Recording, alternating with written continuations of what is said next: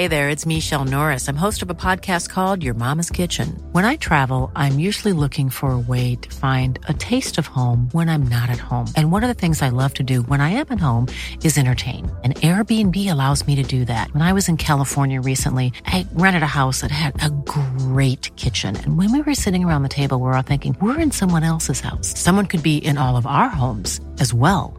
If you have a home, but you're not always at home, you have an Airbnb. Your home might be worth more than you think. Find out how much at airbnb.com/slash host.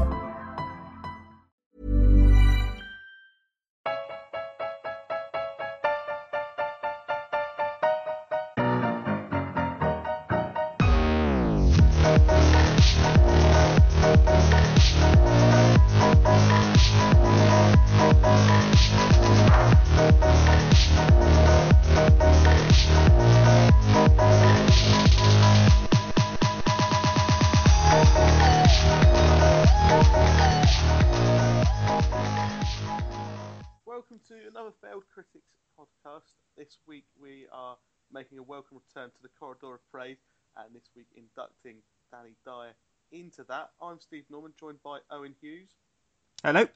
Paul Field, Evening, Steve.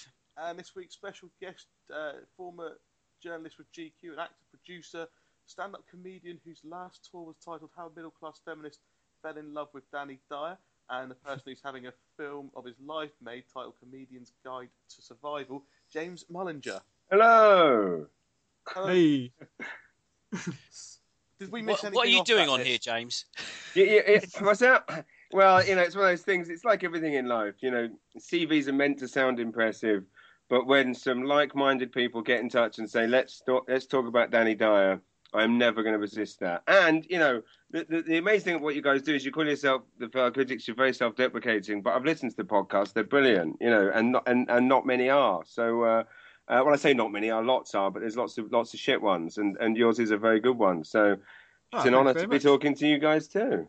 Do you realise that for this this corridor of praise, this week was penciled in for Christopher Lee? Was it really? Yeah, It was. yeah. uh, he's been bumped for Danny Dyer.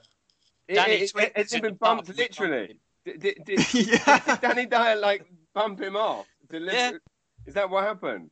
We Christo- we were due to do Christopher Lee, and we were we were all in the pub, and I gave all the guys a present of a Danny Dyer DVD, and we tweeted a picture, Mm. and then Danny tweeted us back and said he'd give us a tenner for the lot, and that that sealed Right. it really. Christopher Lee was bumped off to make way. Well, that's good. I'm, I'm glad we're doing Danny Dyer. Yeah. Because to be honest, Christopher Lee gets recognition enough. I mean, only a couple of weeks ago there was you know full pages devoted to him in all the newspapers. He's overexposed, that bloke. Yeah. yeah, you could put it that way. Yeah, that w- I don't think we'd argue. That's fine. Um, yeah, but we are we are inducting Danny Dyer then into our into our corridor of praise. Um, our illustrious. Which is good.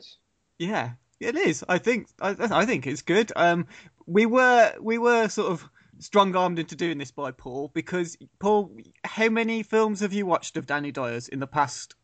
Was it a month, two months? It was about it was about six weeks. Um, I think the last count was 39, 40, if you include some of the the like I believe in UFOs and stuff like that. Yeah, so that, that's basically all of them, right? That you've Yeah. seen every film, and and Everything and in si- the book. well, which is great. I mean, that's and that's pretty much the time span I and Jonathan watched them all in as well. Like we pretty much, I pretty much, my actually my son, my youngest son, who's, who's now two, was two actually the other week, was born, and over the following six weeks, I this book the book was due, so I had to watch the same number as you over that six weeks. So it's a weird thing, not sleeping at all at night, and then getting up at four in the morning to watch football factory the business you know before Hmm. uh yeah so uh, I, I I I feel the uh, the pleasure that you've been through. It was good. I, I you know, I, I thought, oh god, this is going to be a nightmare. Why have I agreed to do this? But actually, it was a real, a real proper laugh. And having the book, even the terrible films, Yeah. it, it made them a lot better to, to read the kind of the story behind them. And yeah, it really did make a lot more sense, and it made the whole thing. It was an absolute blast. I really enjoyed it. Well, th- and that's a big part of what we wanted to do with the book when, when we decided we were going to do it was was we weren't going to sugarcoat anything. And we were going to say why we felt the films didn't work and why they weren't any good. But also, more to the point, how many actors could you do a book like this with, where you would get actual, honest answers out of them? Like you read this book, Danny is saying, "Oh God, yeah, that film piece of shit," and here's why: it's because the, the director was a dick. It's because my cast members were all bastards, you know, and and I didn't help myself because I turned up, you know, drunk on set every morning. Like, who else would do that? To, to me, this is one of the reasons why I love Danny Dyer so much.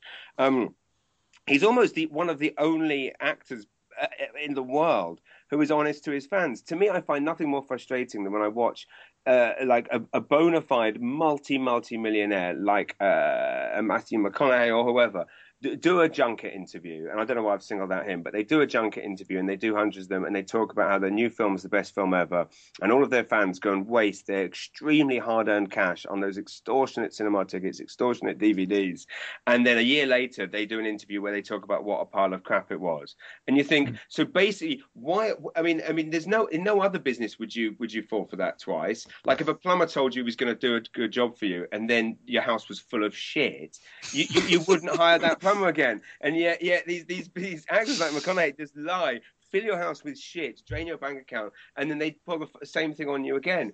Dyer it just says when it's shit. And and really, I can't think of many actors other than someone who was like in their 80s and about to die, uh, bringing up Christopher Lee again, um, uh, uh, who would actually be that honest. And yeah, it, it, he has been. And so that's kind of why I think the book worked, and also why. Um, we actually got some quite good reviews from publications you wouldn't expect good reviews from, like Empire and The Telegraph, um, because of the fact that it is he is just completely honest. No, I, to- I, I totally agree. And, and, and, touching upon McConaughey, we uh, we did a thing where we talked about all the all the films where he made a where they had a poster of him leaning against the leading lady, and they're all shit. yeah, yeah, yeah.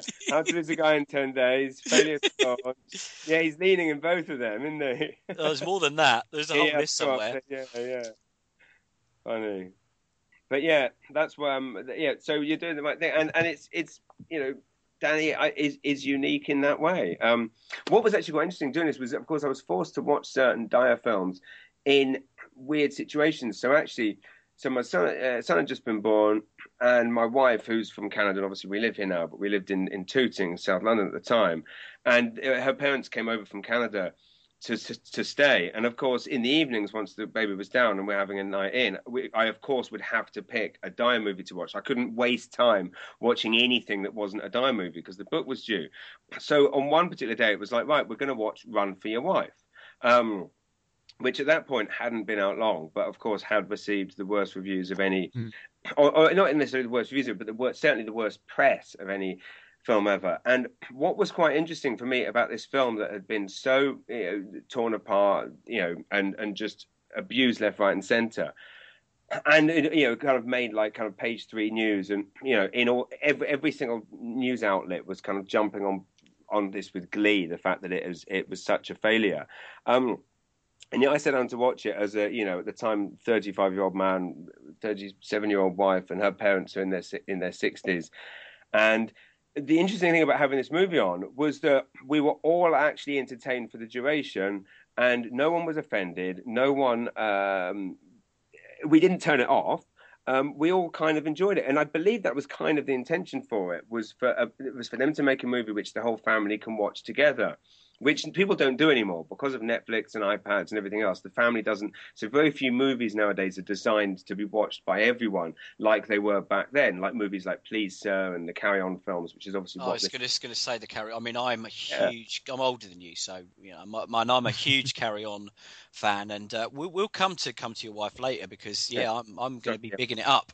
Oh, cool, cool, cool. Good. I'm glad. I'm glad. I have to make a confession though we kind of did cover it on Failed Critics, and yeah, I, I, I, I, I read it and I heard it, and and and and and and, and you, you know, you are right in you know well of course everyone's entitled to their opinion and you are right but my point was simply going to be that the the the amount of press this got for mm. being a not very good movie. Last night I watched Hot Pursuit with Renee Zellweger and Sofia Vergara, yeah. which uh, which is is just unspeakably just fuck facing awful.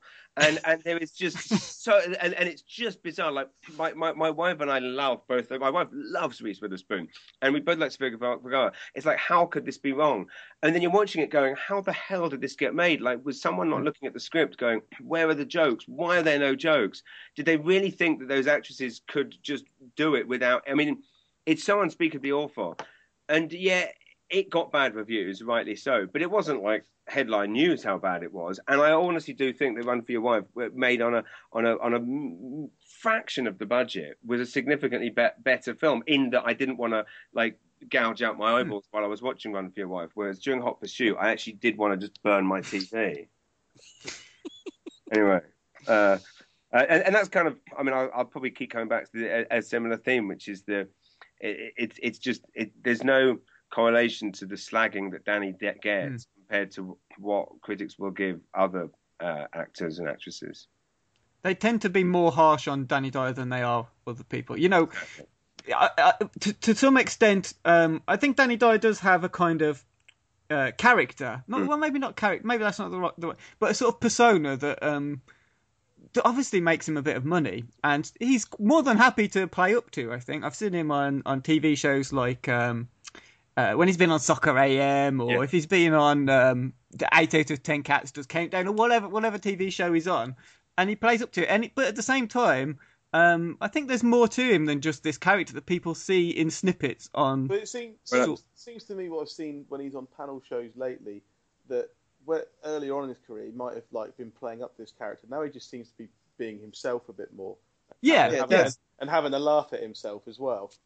That, that that that is a fair point. You're right. I mean, I mean, I mean, he's definitely um, he's definitely a lot more uh, confident, as you say. So yeah, he's not playing up to it as much, but there's still an element, as as we all are in in you know um, when you do public things, you, you you play up a character a bit more than you know. I mean, I've spent a lot of time with him, you know, professionally and and some time with him personally, and um, yeah, the kind of swaggering geezer isn't isn't how he is when you're sat there chatting. I mean, obviously, obviously, there's an element of of, of that, but he definitely gives uh, producers what they want when he goes on a on, on a sure. chat show. Uh, mm. Yeah, that that much is definitely true. Yeah. Okay, well, I think with that in mind, then I do have a short Danny Dyer quiz prepared oh. for everybody. Yeah. Oh. Um... Can I just say, I James, I've never won the quiz on this show. I've I don't think I've ever even got a question right. And Not I even thought, listening to it. I thought, you know what? This is the one for me. I'm going to win this one. And they bloody bring James Mullinger on, who wrote. oh, but you know what? It was a long time ago, and lots happened. So don't worry. I could be. I was actually thinking earlier. I was thinking, God, I really should go and watch some more films. But actually, it's a, bit it is coming back to me a bit. Some, you know.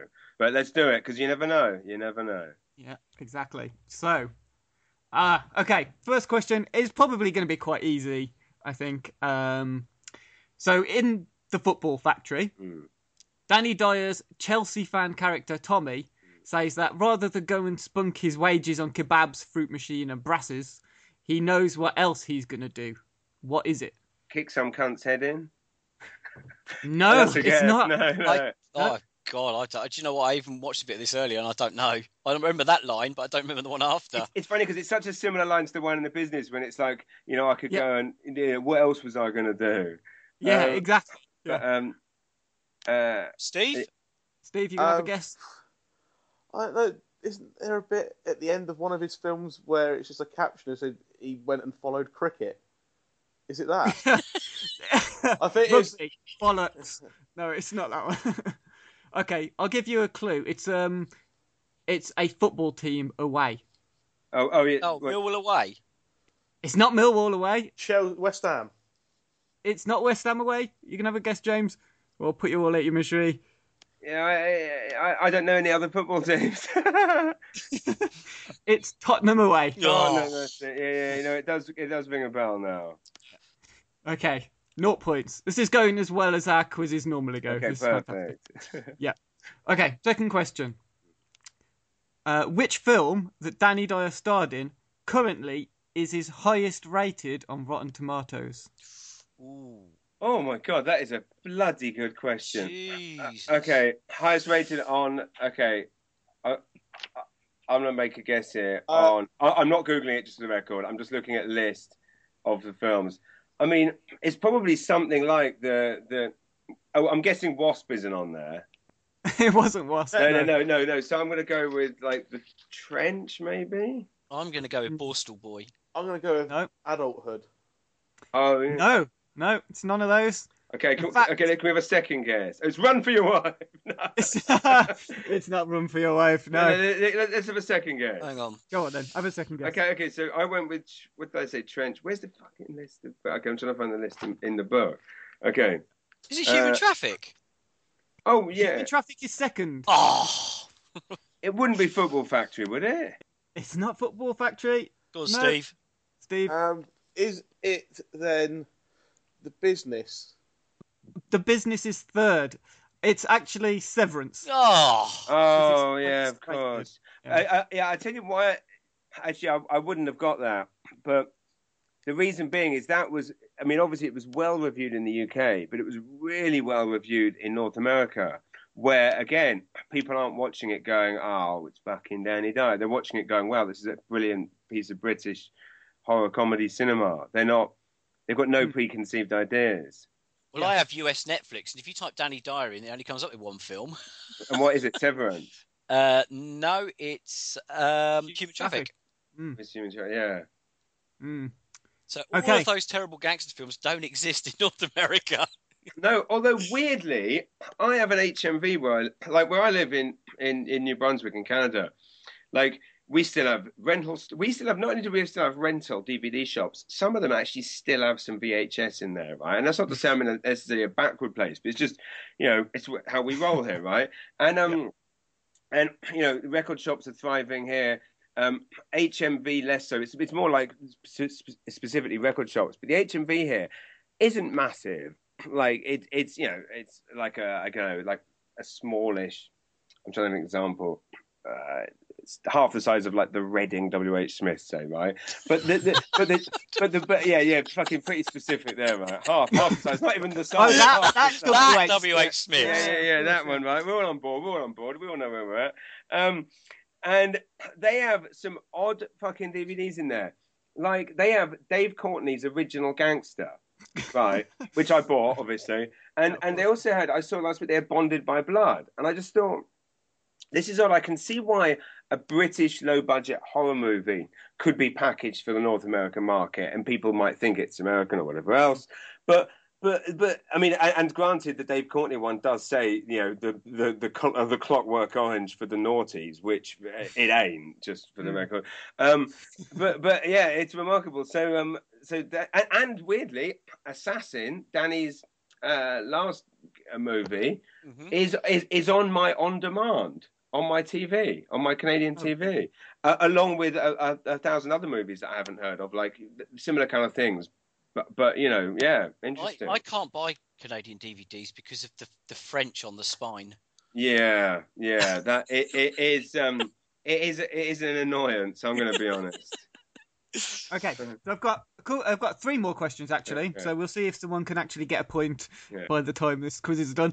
Um, if you've been doing your research, you may have looked at Danny Dyer's Wikipedia page at some point Yes. over the past couple of days.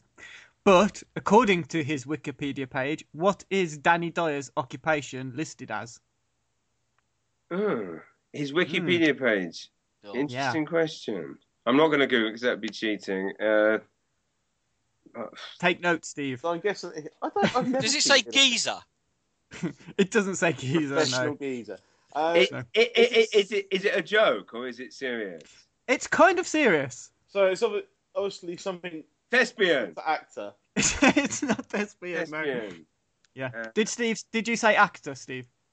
Well, yeah, oh, I yeah, well, the that's- obvious. Oh yeah. a- actor is part of what it says. So it's What actor, has he done? comma, something What else else. has he done? Because I was doing research earlier. He was. Raconteur, bon vivant. He was. He was chairman of a football team for a bit, wasn't he? Like a really rough. I, I will give you a point for that. I think. Yeah, it's listed as actor, former football chairman. Oh, Wow. well done, Steve. Yeah, Steve well will done. win this, isn't he?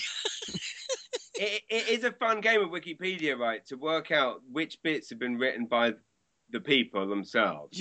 yes. Because, like, with a thing like that, do you think that there's any? I mean, I know there's people that are addicted to updating Wikipedia pages, and if they notice things that are wrong, they correct them. But I very much doubt anyone in the world was sat there going, looking at Danny Dyer's Wikipedia page and saw occupation actor, and they thought, "Oh, come on! They've forgotten the fucking former football team chairman bit." Like, no one but Danny Dyer has thought of that. To be fair, Yeah. James, yours says still says junior photographer at GQ. Does it really? Yeah. No. Uh, well, it, it, it, it's funny you say that. I did actually have a. It's weird, actually. I say this with all, all authority. Um, someone I know actually did message me after hearing about the film and stuff I was doing, saying you should update your thing because it's really old. Like, hasn't been updated for like five years or whatever. And um, I. And it is a fair point. And I thought, well, I, well, I, I, you know, obviously you would like to, y- y- your ego would like for someone else just to go and do that, but no one's going to. But it's that weird thing of trying to write it in a way that doesn't make it s- seem obvious that you've written it.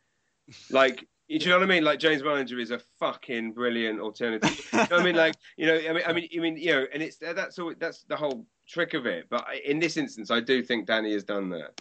Can you not? Can you not click on to see who's edited it and it comes up Jay Mullinger? I, I, I actually don't know. I honestly don't know how it all works. I assume so. you need a pseudonym. Yeah. Yeah. Mine, mine says musician, producer, songwriter, saxophone, guitar, percussion, ba- bando, ballet. But No, no. it's sort of, Right. yeah, it's it's a curse sharing my name with a saxophone player in an '80s band. Always getting his emails and Yeah. all, having to sign autographs. Yeah. Okay. Question four: Which Grand Theft Auto game or games did Danny Dyer appear in? Uh, Vice City Yeah. and the one after Vice City. Is it the Ballad of Gay Tony? It wasn't the Ballad of Gay Tony. No. Um, Any idea, James? no idea. Nope. I think I know the name of the character. Does that get me a point? Go on then. I'll Is give it- you is the it point. something Paul? That- That's not knowing the name. That's very Kent- liberal Kent Paul. idea of knowing Is the name. Kent Paul is his name. Yeah. Yeah. I'll How give you the did point. you know that? I like playing games where I shoot prostitutes. I've, I've sat and watched Oh, Danny yeah. Dyer films for six weeks on end, and I haven't got a single point. If you played a video game, It's yeah, Grand Theft Auto Vice City and Grand Theft Auto San Andreas. In fact, one thing I noticed, I watched Football Factory yesterday, and it, that you, they're playing Vice City in Football Factory.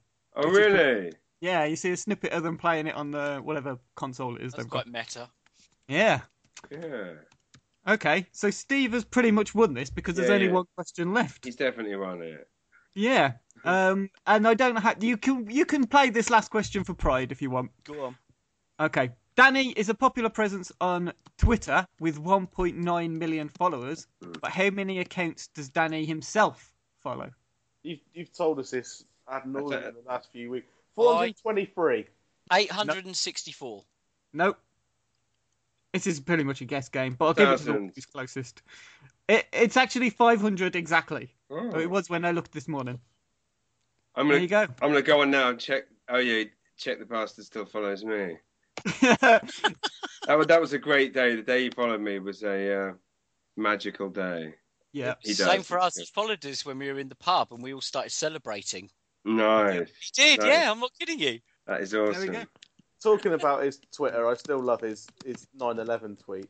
Yeah. Still freaks my nut to this day. Well, that's quite good because that quite, that leads into our, our next question, Steve, for the panel. What was your first introduction to Danny Dyer, Mm. and what was your initial opinion of him? And how different is your opinion now? Well, my first introduction to Danny Dyer, the first thing I, re- I mean, I I was aware of who Danny Dyer was, but had no, like, I hadn't watched his films at that point. I hadn't seen him in TV stuff. Um, was that tweet? That was the Was first thing. Yeah, 10th of September 2012 it was. Wow. Hmm. The first time I was I was talking to Paul about this last night. I was 13 when Human Traffic came out, so it wasn't that wasn't my first you know first ti- Yeah. time I'd seen Danny Dyer and anything. I think when I was 15, Mean Machine came out, and that was the first film I'd probably seen him in. Okay, yeah. Yeah. No, no, yeah, I was just going to say. I mean, I mean, for me, it was de- it was definitely human traffic, and um, I mean, I say that I may well have seen the prime suspect with him in as a rent boy, but I wasn't thinking, oh, who's that fourteen-year-old boy? Um, but um, uh, but when Human Traffic came out, I mean, Human Traffic just, I mean, uh, people talk about movies changing their life and everything. I mean, Human Traffic for me was such a moment. I, I was, I was, I just, I was at university, obviously live doing all the things those characters were doing, and never before had a film spoken to what we were all doing, i.e., getting pilled up and having fun. There was, you know, it wasn't Trainspotting, it wasn't Loved Up, which obviously Danny was also in. And I remember when Loved Up came out. Actually, to be honest, it would have been Loved Up because I was at school when Loved Up came out, 15, 16, and Loved Up was, of course, a uh, so, uh, Lena Headey was in it, and Ian Hart was in it, and it was supposed to be a kind of anti-ecstasy thing, like you know, oh, it all starts out fun, but they all end up, you know, wanting to kill themselves. But weirdly, we all watched that at like 14, 15, and went, yeah, but the upside looks bloody good. And um, and and and we watched Loved Up over and over and over again, and it was weird. Even though people to joke about it now as being this kind of pathetically um, obvious anti-drugs advert, it was definitely the thing that made me and all my schoolmates go, "Let's definitely do that." So then, five years later, when Human Traffic comes out, so you know it's like a year after Trainspotting, which of course we all loved, but of course you know Trainspotting was not, it was not speaking to us. It was. Um, a different world and a different drug, of course. And, and when Human Traffic came out, it was just um, we just couldn't believe it. It's like, okay, well, where's the where's the where's the you know the, the tragic ending? Or oh, there isn't one. It's just, and it's to me, even to this day, like regardless of all that, even now I'm a kind of you know straight laced father of two. Uh, to me, it is just such a perfect film with no plot. And, and one of the greatest tragedies, I think, is the fact that Justin Kerrigan has gone on to, to make no other films. And you just think, how can someone make such a blisteringly brilliant movie? And of course, Dyer is the star of it. And to this day, I have friends, and I'm a 38, 37, I can't remember, I'm 38 year old man, I think, 37 maybe. Um, too many pills um, back in the day. Um, but I, I, uh, with my friends, we still do that nice one, brother, nice one, brother thing, you know. Um, so it's interesting that it, that it has become so iconic. And I remember actually sending my, I've been, uh, you know, I was in my first year at university. I remember sending my dad to watch Human Traffic, or him asking me what he should see, and he went to see it. And it was interesting because, of course, you know, he was a, a middle-aged, middle-class bank manager that, you know, whose only experience of, of what we were doing and our generation were doing was from the Daily Mail. Um, but he suddenly went to, to human traffic and just got it. Like came out and was no longer this kind of you know uh, terrified. And I actually, he did actually. My dad actually asked to go clubbing, and I did actually go to Fabric in East London with my dad. You did after not. I, I absolutely Oh. did, um, um, because of human traffic. So, I mean, for me, I mean, the movie itself, I think is amazing. But obviously, Danny is just incredible in it, and of course, he came out of nowhere and delivered that performance, which to be fair, wasn't the greatest stretch, but equally, people often say that.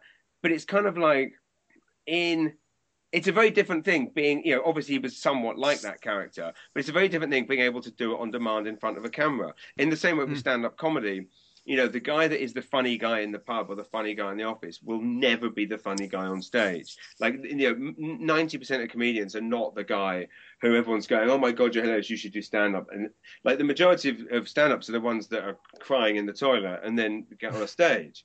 Um, the funny, you know, the shittest comics at an open mic night are the guys that are probably hilarious at the pub table. So it, it it's it's often people often joke like, "Oh, that you know." They say that about actors like Danny, like, oh, well, he's just playing himself. Well, well no, I mean, he's he's doing it on demand, not in, in front of a camera. And even though they were on some substances for some scenes, as Danny revealed in the book, um, it's still a remarkable performance. That was a long answer. And, and also my answer.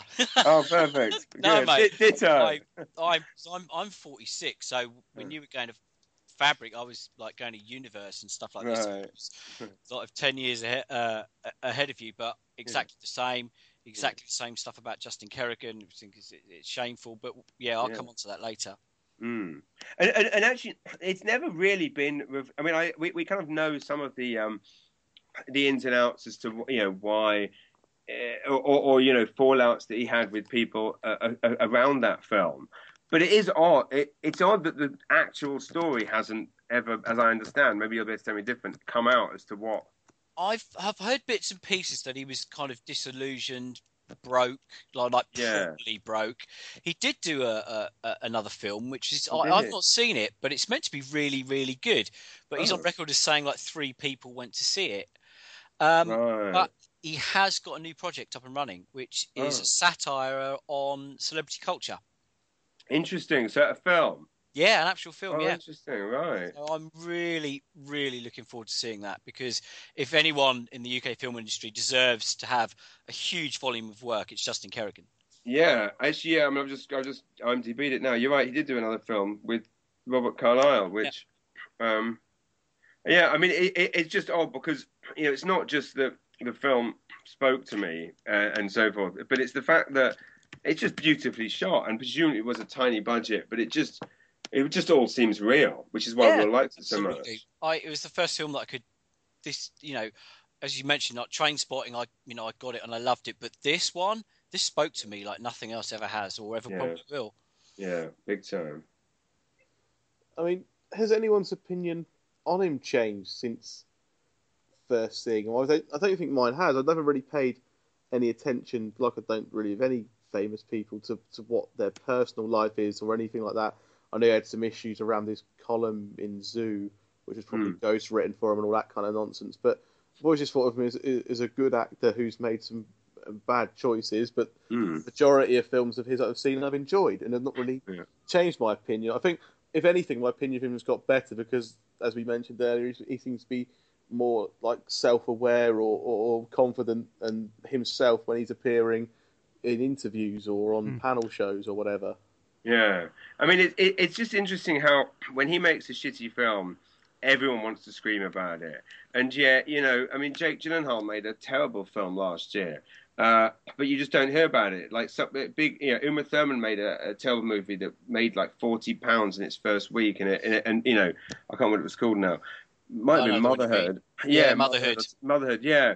And like, and granted, actually, that was news, but but people just like to give him a kicking, and you know, it is a class thing. You know, in the you know, ninety percent of the people working at these broadsheets and so forth are middle upper class, you know, privately educated bellends, and um, uh, and and so of course, but it's, so it, it, it you know, it, it can only be that, and the thing is, I think it probably does bother them that when they kick him, it doesn't bother him. You know, Hmm. critics like to have um, power. They like to, and I'm, and I'm not dissing all critics, obviously, and I'm certainly not doing that. But I'm talking about the people that go out of their way to uh, write negative stuff about Danny Dyer. Um, which actually isn't all of them, because to be fair, every time, every now and again, there is a very smart piece in something like The Guardian saying, you know, why does Danny get such a kicking when, you know, and people always use that example, you know, Harold Pinter, Harold Pinter loved him. Um, um, but you know, and, and then I guess the conclusion they always come to is uh, he does make a lot of shit films, but so do a lot of actors in America. Mhm. You know, uh, Well, he's not the first actor to to to take a film for the money, is he? I mean, really, exactly. you know. And and and to me, it's more un- it, it, it's it, it's more unforgivable when the McConaughey's or the oh when Renée Zellweger does Hot Pursuit. You know, she makes twenty million a movie. She doesn't need that extra ten mil to make create a piece of shit to rich steal my five dollars ninety nine last night. Like ten minutes in, my wife was going, "How do we get our money back? We must be able to get our money back." And I said, "Well, it's kind of my fault because I did see on the screen it has like the it has the Rotten Tomatoes aggregator thing, and it was eight percent." Um, Mm.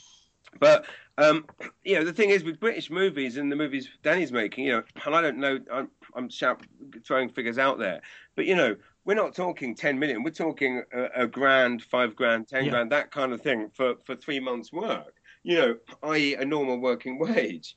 Um, so what, what, um, it, it, it's it's odd that yeah he would be slagged for doing it when clearly he's just he's got three kids to feed. Yeah it's a very very well made point, I Oh, think. well, um, I, I, my opinion, just to sort of, I think, finish off this Hmm. section, we, we're kind of all in agreement, really, that we kind of liked him to start with, and now we kind of like him even more. Yeah. Um, I felt the same way, but I, I did fall victim a little bit to um, stereotyping him as that geezer, Yeah. you know, and kind of uh, what what what changed my opinion more was um, I started to notice and they get linked quite a lot, but I, I don't think they've. I can't think of a film where they've starred together. But Ray Winstone, Yeah. and I thought he gets cast as this geezer, and people think of him as just that, Yeah. Um, you know, guy from Scum or the guy from Sexy Beast or whatever. And I I started to think, well, no, I think he's actually a, a properly good actor. He's a proper actor. I don't know why he's got this Yeah. this um, reputation. And then I started to think, well, actually, that's how I judge Danny Dyer. Maybe, maybe he's a good actor, and I should check out some more But- of his films. And it was it was Paul who kind of pressured me into to trying some more, and I found actually, yeah, I do I do think he's a good actor. I think he's even like last week we had a guy on the, podcast called Callum, Mm. and we mentioned we were doing.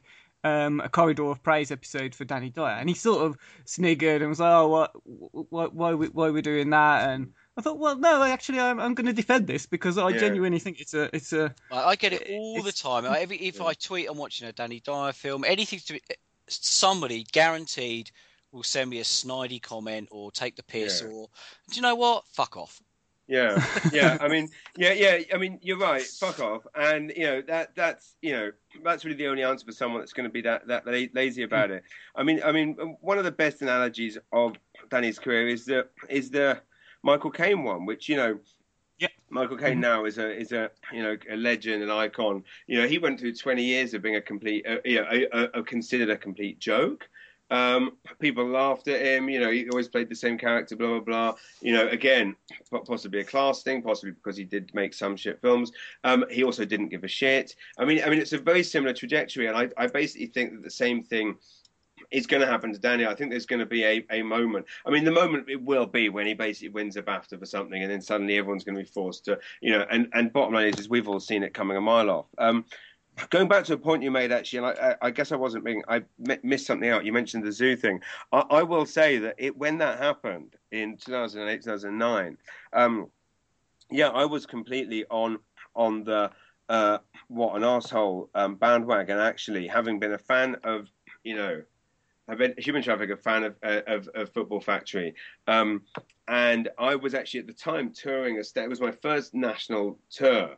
Um, uh, of doing stand up, and I toured a show called The Bad Boy of Feminism, and it's basically because, long story, I have a degree in feminism, right? And so my shtick was, well, I, I basically needed an angle. I was new. I, I've been doing stand up for five years.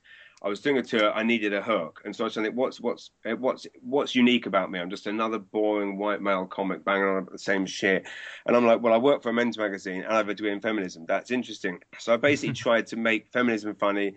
Uh, before all these women ca- came and did the same thing and you know robbed the idea off me, you know. Um, uh, uh, but before before it was fashionable in comedy, I was talking about feminism. Um, I was there first. Uh, anyway, uh, um, It's on record now. We've got it. yeah, It's yeah, it's on record now. Everyone knows. Sorry, Um, I'm just having a lay down now. I've, I've discovered you've got a degree in fucking Yeah. feminism. Yeah, yeah, yeah. We can we can we can come back to that. Um, but Yeah, there's Paul having to go at me for going to uni to do journalism. Yeah, yeah. um, that, Jay- uh, Hey, I, did, we- I did. I didn't just do journalism. I did sports journalism. uh, that's nice. That's nice. Yeah, Um, well, and okay, well- Polytechnic. Well, yeah, Yeah. We, we all did. Yeah, so I was. Uh, yeah, mine was Kingston, and they. Um, but a segment of my show was about the Danny. Um, uh, you know, zoo incident, the the, the cutting your ex's face incident. Um, and I, you know, I kind of, I was basically, essentially, I was basically pandering. I was jumping on a on the bandwagon. I did think it was, it was disgusting that someone would say this, but it's that thing that kind of happens even more now with Twitter, where people get really raged about something. But it's like, well, you know, and again, I'm not saying these people should be lambasted for it, but you know, Jimmy Carr, Frankie Boyle, these guys make jokes like this every night. Um, Danny, Danny obviously wasn't actually saying that people should do it. It, it you know, it, it, it was a, it was kind of, I guess, intended as a joke, which he is someone that just talks how he talks all the time, which doesn't excuse it. It definitely doesn't excuse the the sentiment. But we all often say very insensitive and offensive things to, to our friends. Like, you know, it's like when someone dies or um, there's some terrible tragedy. You know, we may, and that, that doesn't mean that, that, that we think those things are actually funny. I mean, I, I did it, you know, I did a cancer joke on Saturday night at, at a gig because I was challenged to say the most offensive joke uh, I could tell. Um, uh, that doesn't mean that I think cancer is in any way funny. In the same way, Danny doesn't think that. Um, but but but I will say this. So my my opinion during that period was that uh, uh, was that he was obviously in the wrong, but then that's something that he, he admits now. And I must admit, when we were talking about doing the book, it did cross my mind that given part of my profile is as a feminist comic, I was worried would it uh, would it jeopardize that or would it affect that? And I actually decided to actually uh, be able to argue it, and and did get into that argument a few times with people, and um, I completely stand by the fact that. You know, it's not like Sean Connery and other people who, who uh, Dr. Dre, who have actually beaten up women and are on record as mm. doing that. He made a, sh- a stupid joke. If Sean Connery and Dr. Dre have been forgiven, I mean, you know, if Bill Cosby's not being prosecuted for actually raping 100 women, I think we can let Danny off for making a joke. Yeah, and I, I, I, remember speaking to a friend at the time who, who was at the Sun, and he said that would have been some dickhead sub on the other end of the phone. This is all dialed in, and it's just blown out of all proportion. Yeah, yeah, it's fair enough. We all say yeah. stupid things to our mates. Yeah, and, and and as I say, I mean, politically, I did I, I, I did have an issue with it for for some time, but actually, you know, it, it, possibly wrongly. Um, you know, and it's just weird now. Whenever the Guardian, I mean, it, I think even Mark Kermode still brings it up in in reviews now. Like he still says, hmm. uh, you know, oh, this coming from the man who thinks it's okay to slash your ex's. It's like really, you're bringing up a joke someone made when they were drunk over the phone to someone five years ago. Definitely not relevant. Don't get me started. We, we've already dealt with Kermode with, uh, yeah. with good friend Jonathan. Yeah. Jonathan Sothcott, yeah, your co co-author yeah. of um, the films of Danny Dyer, yeah. which we, we interviewed. Well, I say we. Paul interviewed yeah. um, Jonathan recently, and I think we're gonna gonna introduce the clip now. Cool.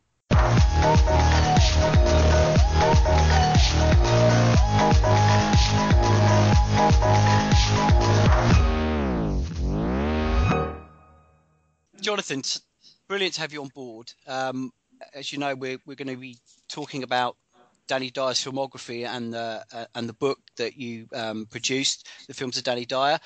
Um, tell us, how did you in- get introduced to Danny? Your initial impressions, and you know, how's your relationship with him now? Um, I, I, first met Danny. Um, it must have been 2006 or 2007 in a nightclub. We were introduced by our mutual friend Tamer Hassan. Um, we were both off our faces, and there's not really much more to report on that. And then this weird little project, one of those strange little footnotes in the Dyer book, um, came up in my life. I was trying to be a film producer, and I got introduced to these guys who were making this thing called The Rapture, which you've probably read about in the book. Yep. Um, and The Rapture was supposed to be a kind of 15, 20 minute um, promo to raise money for a big budget movie. And Danny and Tamer were attached to it. Um, and Tamer left. He and the people who were making it had a bit of a falling out. And they came to me and said, Could I get Martin Kemp to do it? And I said, Yeah, sure. I was doing stuff with Martin.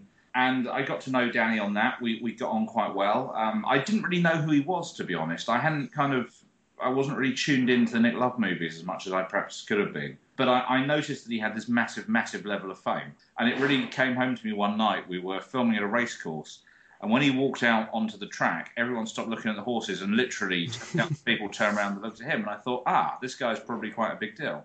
And he was very humble with it and very kind of chilled out. He was at the same time as that he was shooting Dead Man Running, so he was literally coming in the car from Dead Man Running at six in the morning to do the Rapture, and then going back to Dead Man Running um, at, at, night. Um, so obviously he had this this very strong work ethic and over the next couple of years, we we sort of became friendly. Um, we did a couple of other pictures together. He did some small passes of favour in um, a terrible vampire film called Dead Cert that I did, which I have seen. Yes, it's, I actually quite liked it. Bad man, it's bad. Um, and and we did uh, uh, what's it? Um, the other one, Just the Record, which which was a fun idea, just ham-fistedly executed.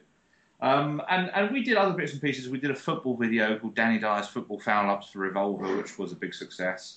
Um, and, that and shifted a lot of units, didn't it? It did, it did. It was the biggest special interest title that year. And, and at the time, I think Danny was in this weird kind of um, limbo of, you know, he was still doing good movies and proper movies, but he was also doing a lot of rubbish to kind of pay the bills. And the, the, the, there was this sort of dark summer for him where everyone who came to him with a couple of grand in a bag saying, Will you be in this film? He'd say yes to, which is why there are all these awful anomalies on the CV, like Jack said, and you know all that kind of rubbish. Um, and and he and I used to have quite sort of soul searching conversations about that. And he didn't want to do it, um, but you know he was a, a movie star living on a jobbing actor's wages, which I think is something that people didn't realise at the time. No, that makes sense. And and how is your relationship with him now in the present day? Well, I haven't seen him for a while because he's so busy on EastEnders. You know, I mean, obviously they, they, they work him like a dog on that, and he's so good in it as well. I mean, he's actually made it watchable again for the first time in ten years. Um, and, Yeah, I mean, I I stopped watching it, and then I, w- when I found out he was going to be, you know, running the Queen Vic, I think it was New Year's Eve or something. It was on, and I, you know, everything stopped so we could watch that, and that was awesome. Yeah, and, and I mean, I went down there to see him um, when he first got the job at, at that Christmas, and at that point he was still a bit in awe. Like we walked out onto Albert Square, and he was like, "I can't believe this is real." Um, and then I, I saw him down there last summer, and um, it was he, he was totally at home. You know, he was the king of Walford, which is, is terrific. And, and what's so lovely about EastEnders is that everyone, all the naysayers, get to see that actually he is a bloody amazing actor. And you know, he's made a show with a 30-year legacy completely his own um, which I think is a, is a testament to his, his acting and his star power, which is, is, as far as I'm concerned, completely undiminished. No, I to- totally agree, and uh, hence why you know this almost came about because of that. I was you know pretty much fed up with people, you know, the, the critics' punch bag, if you like, which is completely undeserved. Moving on to tell us a little bit more about you. I mean, you've got uh, y- your own company. What what are you working on down there at the moment? Who have you got involved? Uh, well, I, I've, I've obviously I make films, I produce movies. I also own a film studio in East London um, called Peacock Film Studios, where we make our films and occasionally hire it out to uh, to other people. Um, and we just we made a couple of movies this year. We made Bonded by Blood 2, which is a, a Range Rover Murders film. Um, and we made We Still Steal the Old Way, which is a sequel to the film I made called We Still Kill the Old Way, um, which which did quite well on DVD. Um, so we made those. We're we're about to start another action movie called 52 Pickup, which is basically the Hunger Games for hitmen.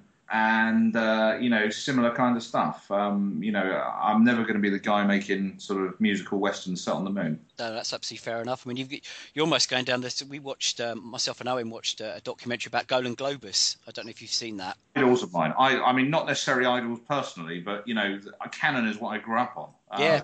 And, and, and if I could be making uh, American Ninja and Death Wish 4, then I'd be a very happy boy. Moving towards sort of Danny's filmography, how how did you come to write a book about it? I'm I'm guessing it sounds like the kind of idea that came up in the pub. No, do you know what? It's not that. It's um, when uh, when we were making Vendetta, which obviously became a very successful film, was very well received critically and everything else. It wasn't like that at the beginning. Everyone said no. Everyone said Dyer's toxic. Get another actor. Don't use him. It's an awful idea. And you know, I just started to have a little bit of success as a producer with films like White Collar Hooligan and Fall of the Essex Boys, and I thought Vendetta was an amazing script. Um, Steve, the director, also wrote it, and there was no one except Danny that I could ever really see doing it. Um, but all, and, and I was used to going out and pre-selling these movies. So I go to a distributor and say, you know, this is what I've got. Here's the, the package. Give me X amount of money, and they would. And they all said no, which was really weird. Um, and you know, we, we had to put the money together privately, and it was just it was just this constant barrage of, of you know, Dyer's poisonous. He's he just does these terrible movies. We had actors drop out because their agent said you can't do a Danny Dyer movie. Um, and so James uh, Mullinger had become a very good friend and is a very good friend. Um, and he and I were chatting one day, possibly in the pub. Um, and uh, and I said to him, you know what we should do? We should write a book to show that Dyer is actually a, a movie star. And the jumping off point for it was when I discovered this this neat little bit of um, of trivia, which is that one in ten people in the UK have bought a Danny Dyer film on DVD. And that, that's, that's no, but that is a significant thing. I mean, show me another, with the possible exception of Hugh Grant, show me another British actor you could say that about. That's that's uh, like six million. Yeah, yeah, it's Yeah. a hell of a lot of, of people. Now, all right, most of them have ended up in CEX, but that's okay. It's been bought in the first place. Well, I, actually, not. I mean, because I, I go to boot fairs quite often, and I can tell you that the the film that appears most often is actually Taken. It had taken and layer cake. There you go. I don't know why, because it's brilliant. But but occasionally I'll have a little trawl in CEX to see which of my back catalogue has, has ended up in there. And uh, it's never Vendetta, so that's quite flattering. Um, but yeah, we just thought, you know, here's an opportunity. We're both, you know, obviously James wa- was the comedy editor at GQ, so a very um, esteemed journalist, and I, I'd done a bit of writing, and we thought this could be a, a fun thing to do. And it, but it was always about to establish, um, you know, Danny's credentials off the back of Vendetta, really, because because you know we, we Danny and I both had a lot riding on that movie. Um, and I, met the publisher, um, uh, this guy called Darren, who has a company called Caffeine Nights, and he wanted to publish a novelization of Vendetta. So I said, "That's great, we're going to do that. What about a film about uh, a book about the films of Danny Dyer?" And uh, and I gave him that, that statistic, and he, he liked the idea of it. Um, so so he commissioned it, thankfully. And how how was the work divided up? Did you did you actually have to watch every re-watch every film yourself? No, we split it in half. We literally split it in half, um, and it, it, made sense that James would write about my films because obviously he could be more, um, you know, unbiased. Because um, obviously all I want to do is slag off all the wankers that were. You've got into the swing of our podcast now. That's normally how it runs. Oh, I was I was going to ask you whether or not I should swear. I think I think if you hadn't have done, we'd have had people complaining. oh, right. Okay. Okay. Okay. Right. So so and James took on, I suppose, the more sort of dramery ones. I mean, there, there were some films that I really wanted to write about that, that kind of interested me, and some that really interested him. I think the early period stuff interested James, whereas the kind of revolver um, period stuff interested me. Yeah, I mean, using it as a, I mean, I've had that had your book kind of with me for the last six weeks as I've worked through or either watch for the first time or rewatched, you know, every single title and, and had to buy pretty much all of them. And it, it, some of the the not so good films mm. have actually been made more interesting by being able to read kind of what went on in the background and, and, and how they were made and stuff like that.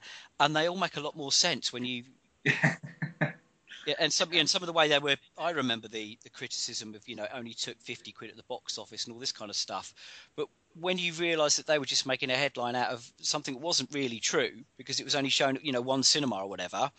Um, so yeah, it's been really interesting to get um, you know a proper background on these films. I want to ask you uh, about the kind of the snobbery when you know and why Danny is so you know maligned by by by critics. I mean, I went on a rant not long ago about Mark Kermode, who I find really objectionable, the massive tosser. But yeah. I um I, I actually caught Kermode. Um, oh, what was it? Not the Woman in Black. One of those new Hammer films at a press screening of it. I was sat behind him with Billy Murray, and we tapped him on the shoulder and said, "Dyer's coming in a minute," and he moved. Um, what's, what's, what really pisses me off about um, Kermode is that you know Danny doesn't have a platform to fight back, you know, and and Is a guy with a squeaky voice, Danny's a guy with a deep voice, and yet still people go, "Oh, that Danny Dyer impression is really funny." Yeah, the, the, guy's a tosser. I mean, there's no two ways about it. Um, and he'll, he'll, never give me a good review anyway. Apparently, he said to one of the PRs when uh, Vendetta came out, "Still, God, it's Dyer and Sothcott. What can I possibly say about this one?" So uh, so fuck him. Um, but the snobbery thing is is really weird. I don't get it, you know. And I always said that that people wouldn't say it about Michael Caine the way they, they do it, Danny. But of course they did. You know, it's very easy for us to forget that Michael Caine now isn't the Michael Caine he was in the seventies and in the, did, the image era. Did he, he do like Jaws? Was it Jaws four? was it Jaws three three D? Oh no, Jaws four was a good film. He was in that. Yeah, don't knock Jaws four. it's terrible. It's great. Come on. Um, but yeah, you know, every every working class actor is always going to be open to criticism from middle class critics. Um, that's that's just the way the world goes. Um, and and I think Danny always took it very much in his stride and was very grown up about it. Um, you know, and, and he did have people stopping him in the street saying, "Here, mate, I bought City Rats, and it's not like the business too at all. I've been done." Um, and you know, what's he supposed to say? He didn't make the film. He just turned up for four days and looked pretty in front of the cameras. It's like it's not really his fault. But hmm. you know, the, the, the, problem with the audience declining in, in that era as well was that they they fall for the mis-sell covers once, they fall for it twice, but then the third time they'd see one of those black, white, and red covers and think, no chance, I'm not being ripped off again. Yeah, I mean, I we that's something I want to want to get into because people who don't know that can you kind of give them a background on on the sort of the, the great cover mis-sell, if you like. Yeah, well, there was there was this distributor called Revolver who did an awful lot of good work, um, and you know got a lot of independent films out there, and did sterling releases of, of some some kind of proper Danny films like Dead Man Running. But they um, they they picked up this film called City Rats, and I went to a really early screening of it, um, and it was it was a, it's a solid little drama. It's definitely not a kind of geezer movie, and um, they picked this up um, because one of his other films had done quite well. They picked it up, they, they, and basically they, they packaged it to make it look like a sequel to The Business, which it very clearly wasn't. Um, and it did it did monster numbers on DVD. Um, so they then went and bought an old Danny back catalogue title called Borstal Boy, which is a kind of you know, quite touching gay prison drama, and Yep. made it a scum too. Um, so suddenly the game was on that every distributor would buy a Danny film, give it one of these black, white, and red covers, um, and and pitch it as a gangster movie. And the first time I kind of fell victim to it was when Metrodome bought this really silly comedy that I'd done called Just for the Record, um, which was a kind of uh, spoof, a mockumentary spoof about the film industry. And and Danny in it has slick back hair and a pencil moustache and wears a suit. And the cover is black, white, and red. Danny in an old still, um, Craig Fairbrass, and guns and knives, and it makes it look like a gangster movie. And you know, people were stupid enough to not stupid enough, but but but you know. To get on board with that, I mean, I, I actually paid to have a reverse sleeve made that was actually representative of the movie. If you take the sleeve out of the package and turn it around, then you see the comedy sleeve. Um, oh, okay. but you know it didn't do any good and obviously they didn't put it out for review or anything like that so no one knew so just the people that bought it were really disappointed which is is so frustrating and it happened again i made this zombie movie with danny called devil's playground um, and you know it's a kind of futuristic 28 days later esque movie and they've done this cover of Danny and Craig Fairbrass again, standing on the cover back to back with hammers, and it kind of looks like Danny and Craig raid the tool shed rather than Devil's Playground. Um, you know, there's no sign of any zombies on it, that's for sure. So Can I, I just want to uh, interject here and just I want to recommend that everyone does try and see just for the record because I genuinely think it's really really funny. Well, we had we had a lot of fun making it, that's for sure. And you know, Danny kind of based his performance on me. He likes to tell people. Um, but you can make that. I like to think you're wearing a suit and a pink tie right now, Jonathan. I am. How did Excellent. you know? Um, it was it was it was great. It was a lot. You know, the, I think the problem was it was a bit too much fun to make. You know, we were all getting a bit carried away on that, and you know, the, the, there's a there's a spark of genius somewhere in just the record. I'm just not quite sure where it is. Moving on, um, Swiftly on. we're, swiftly on. We're really keen now to get your uh, top three Danny Dyer films. Give us a little overview of of, of your choices, and uh, yeah, so far away. Okay, I think number one has to be the business because it's such a cool, iconic movie. Um, you know, it's it's like going on holiday for an hour and a half with two really cool guys. Um, and I think it's it's Nick Love's best movie. Um, I think it it was Danny's best performance for a long time. Um, I think Tamer's absolutely bloody brilliant in it. I think it's the best thing he's ever done. Um, it's got a great supporting cast, great soundtrack. It's it's a really really really cool movie. So I'm I'm a big fan of that. The second one would be the Football Factory. Mhm. I think it's probably still the definitive football hooligan film. It's not, although I've made a few of them, it's not really my thing. But but I think again, Nick Nick Love, very talented director, did an amazing job. Um, you know, again, great supporting cast. Tamer's great. Frank Harper's great in it. Little Callum and Roland are good in it. Um, and and it was the first time you kind of looked at Danny and thought, you know, maybe you are going to be a Jude Law or Ewan McGregor or or one of those those kind of guys. And although he's gone in a different way, I think you know that that stardom is catching him up. Um, so I think they're both awesome. Um, and and you have to forgive me being biased, but I think Vendetta just because he's so bloody good in it, and also the the difference between Vendetta and all the other Danny films is is the first one where he actually plays a man rather than a boy. Yeah, Uh, it's true. And we, we, we deliberately, you know, the beard was a very deliberate choice to make him not look fresh faced because, you know, Danny has a very youthful face. So the beard and the clothes and, you know, all that. I mean, we I, I spoke at length to the costume designer because we were trying to make him look like an off duty soldier. You know, so we didn't want him wearing a, a t shirt and, and, you know, white trainers. Um, and, and I think it worked. And I think it's, it's the best performance that he's ever given. Um, and it's certainly the best film I've ever been involved in by, by, by a long distance. And, and every couple of days on Twitter, I still get people saying it's their favourite movie, and I say to them, "Whoa, hold on, you know, have you not seen Jaws or Star Wars?" but it's so flattering, and I've never, although I've made thirty movies, I've never made another one that's resonated with people the way that that one has. Um, so, so they, they will be my three. And uh, I've got to ask then: Is is Jimmy Vickers coming back? Well, if he can ever escape from bloody Walford, that's the. you know. Although, to be honest, um, there's also there's always been a problem with Vendetta 2, which is that we made the first one for a very, very, very low budget, and the idea was always that we'd make the second one on a much bigger budget. Whereas the industry is reluctant to do that; they actually want us to make the sequel cheaper. And so Stephen Reynolds and I, you know, we didn't ever just want to have Danny shooting muggers in Coventry as a sequel. It just felt a bit. "Ugh." Um, you know, we, we, we came, Steve wrote a brilliant script um, about the SAS being put on trial for what Vickers did in the first film, and, and Vincent Regan being kidnapped and Danny having to come and rescue him. And and it just seemed, you know, the reaction was that it was just too big. And I, I think we, we'd all rather not make a sequel than make a sequel that wasn't as good as or better than the original one. Lastly, before we go, love to get a recommendation, something that people might not have seen from Danny's filmography. Hmm.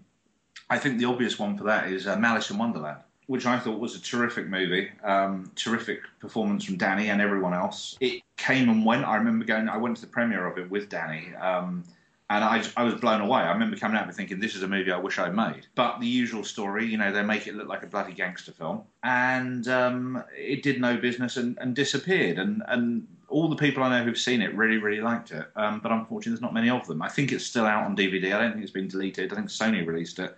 So if, if that's one that can be uh, grabbed. Yeah, I mean, uh, Maggie Grace is in it, and who's, uh, yeah. who's Taken, isn't it? She, yeah. she, she's really good. It's quite trippy, though. Yeah, it was. I mean, it's not an obvious mainstream movie, no. but it, you know, it's a proper movie, and I think had it had a decent campaign, um, you know, marketing campaign behind it, it, it, would have got a lot of um, a lot of good reviews and a lot of kind of positive coverage. It, it, it should be a cult movie, and for some reason, it's not. You know. Okay. Um, before we go, where can people find you online, and what what have you got coming up in, in, in the pipeline that people might be able to want to watch? Uh, if, if you are so inclined, you can follow me on Twitter. It's at Sothcott. And uh, I've got, like I said, a couple of movies out uh, late this year, early next year Bonded by Blood 2 and We Still Steal the Old Way. And you'll see them in all good video stores and some bad ones.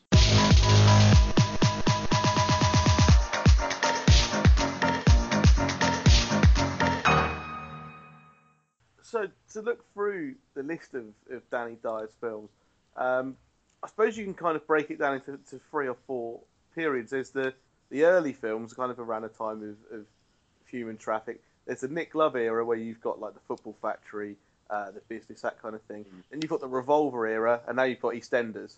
Yeah.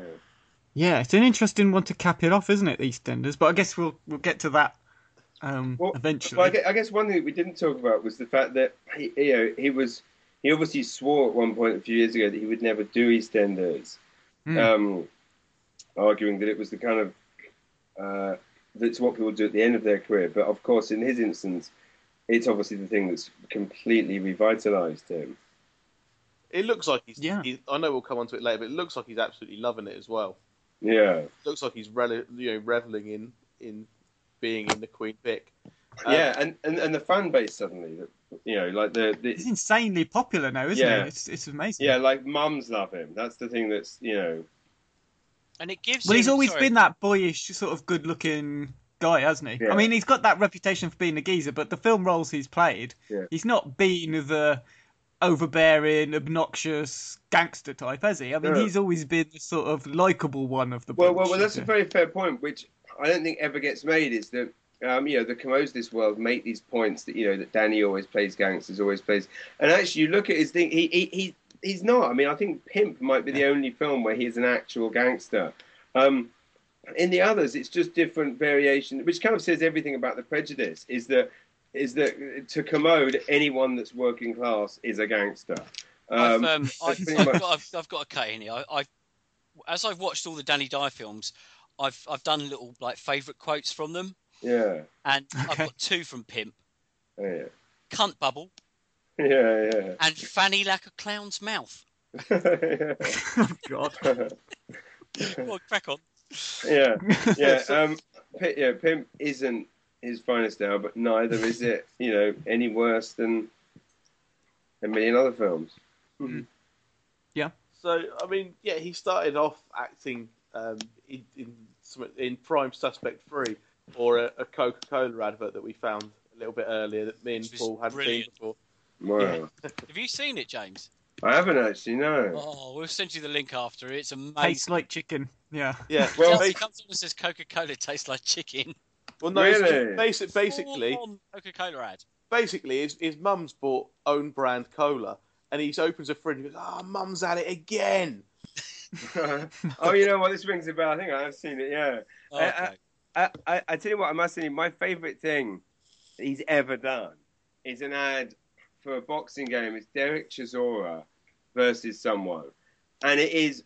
It, I, I, used to play this in the office. Like it was actually like on my, like come like beer o'clock in the office. I'd crack open the red stripes and I would crank this up, and it is.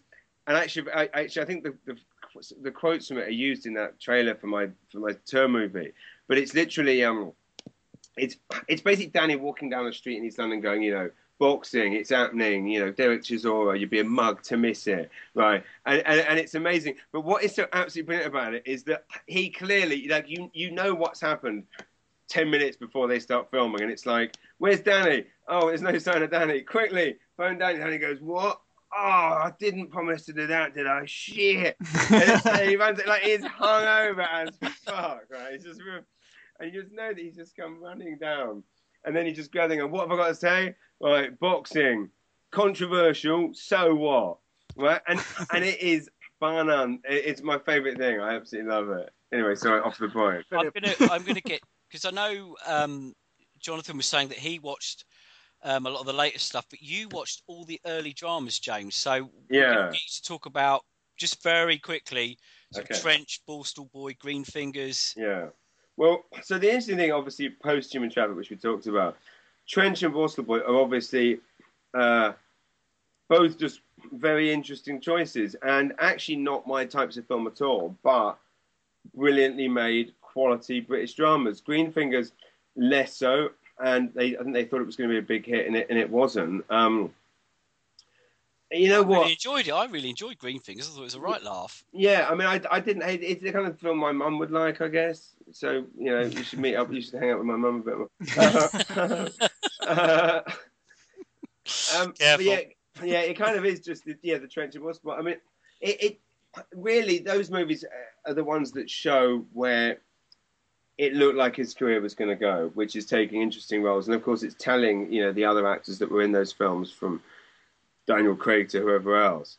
That I think everyone thought that was Q the way. and James Bond in the same film. Yeah, I right. tweeted a picture of him, and you know, said together at last. You know, D- Danny and James Bond. Yeah, yeah, yeah. It, it, it's hard to imagine. I guess the, the interesting thing is, I mean, Danny is for the most part, I believe, you know, happy with his lot. You know, he has a a, a, a great career, a loving family. He, he sees his family all the time. He's not away all the time. Um, but I guess the question is, is that at that point, you know, what are, are, there different decisions he could have made that would have led to a Hollywood career? I mean, maybe not. I mean, also, also it's a weird thing that, that people often people often use not being in Hollywood as a example of lack of success. But the crazy thing is, most people don't. A lot of actors don't actually want it. Like, like, mm. like it's it's a weird thing it's like with being a stand-up. Everyone assumes when you're a stand-up, oh, you want to be on TV, and it's like, no, no, no. I got in stand up because I want to be a stand-up. Like this isn't me trying to explain away the fact that I haven't got a TV show, which by your benchmark is a sign of success. To me, being a successful stand-up is earning money doing stand-up and being able to support a family on telling jokes on stage. That's the dream. And so similarly with an actor so I, I guess what so I was going to say. Uh, are you living the dream then, James? Living the dream, absolutely. I'm, I'm totally living the dream, and and I believe Danny is too. In that he earns a very good living doing what he loves. So a lot of people go, oh, you know, if he'd have, if he'd have carried on doing Trench and Borstal Boy type movies, he could have ended up in Hollywood. Well, well, for what? Like, like mm. what? You know, I mean, I, I, mean, I put, I mean, I like visiting there, but it's not, it's not the kind of place I'd, I'd ever want to live. And I would imagine he feels the same, uprooting his family. He's, he's very loyal to and um, very loyal to his family, but also you know he has a big extended family. So um, uh, interesting choices is how I put them. And and to be honest, as I say, they're not my kind of movies. I mean, the the first one that really is my kind of movie was the, was the Football Factory. Yeah. Although, just quickly before we move on mm. that far into his career, mm. um, have you seen Tabloid? or did Jonathan watch that? And have you seen it in English? No, not in English. Exactly the same as do you. you know? Do you know this, James? Because I I yeah, had to watch it in Italian. Right, yeah, I, I, I heard, which is insane.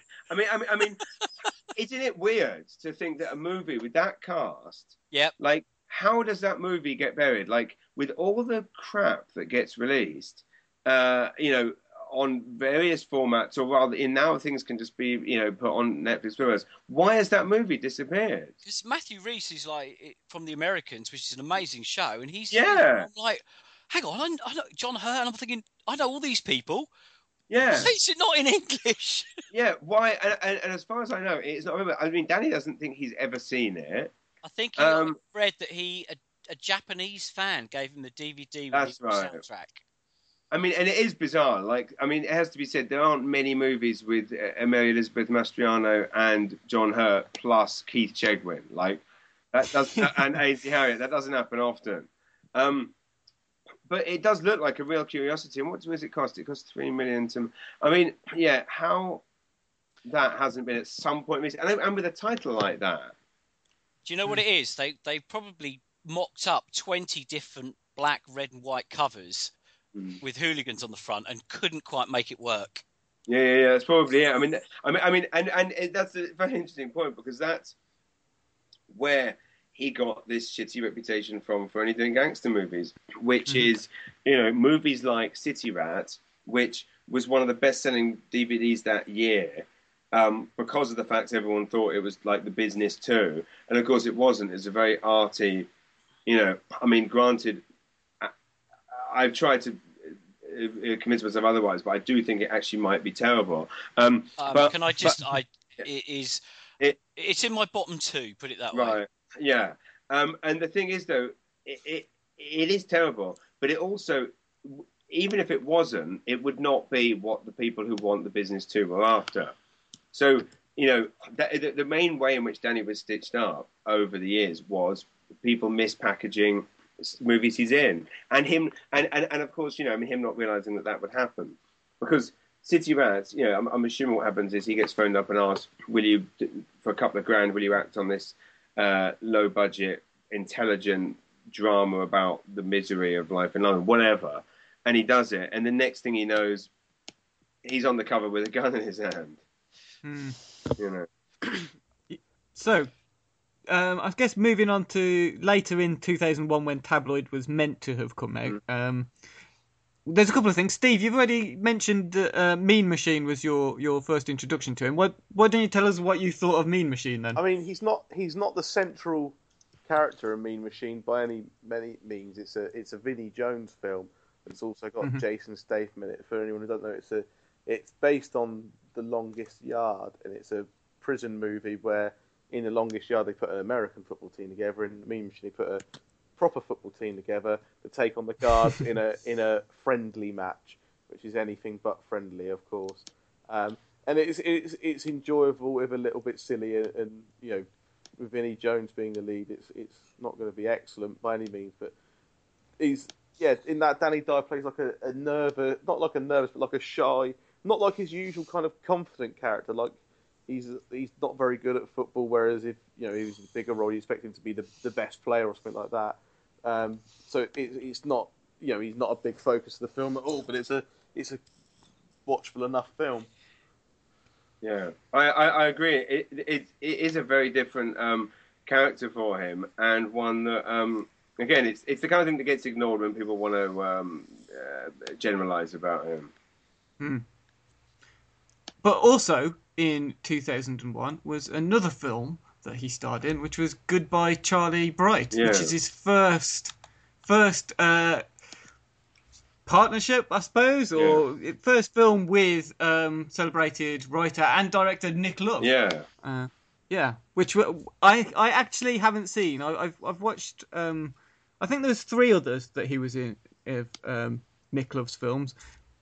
Goodbye Charlie Bright's the only one I I've, I've not seen of those, but and it's probably from what I gather, it's pretty it's pretty good. yeah. actually, well, it was it was extremely well reviewed, and and I remember seeing on Channel Four when Nick Love was dating Patsy Palmer from EastEnders. There was a movie called Love Story that he wrote and directed that starred a lot of her her plus other people from the cast like Paul Nichols. And I remember going out on Channel Four one night. It's kind of about junkies and. I remember watching it when it was actually aired and thought it was brilliant. And of course, you know, the tabloid assumption was that he was dating her to get all of her mates in this in this film. Uh, obviously, don't know if that's true or not, but um, I remember really liking Love Story, and it was a brilliant, brilliant short film, kind of Trainspotting vibe. Um, and yeah, Goodbye Charlie Bright was extremely well reviewed, and I believe it had a glowing write up in Vanity Fair, and you know Americans noticed it.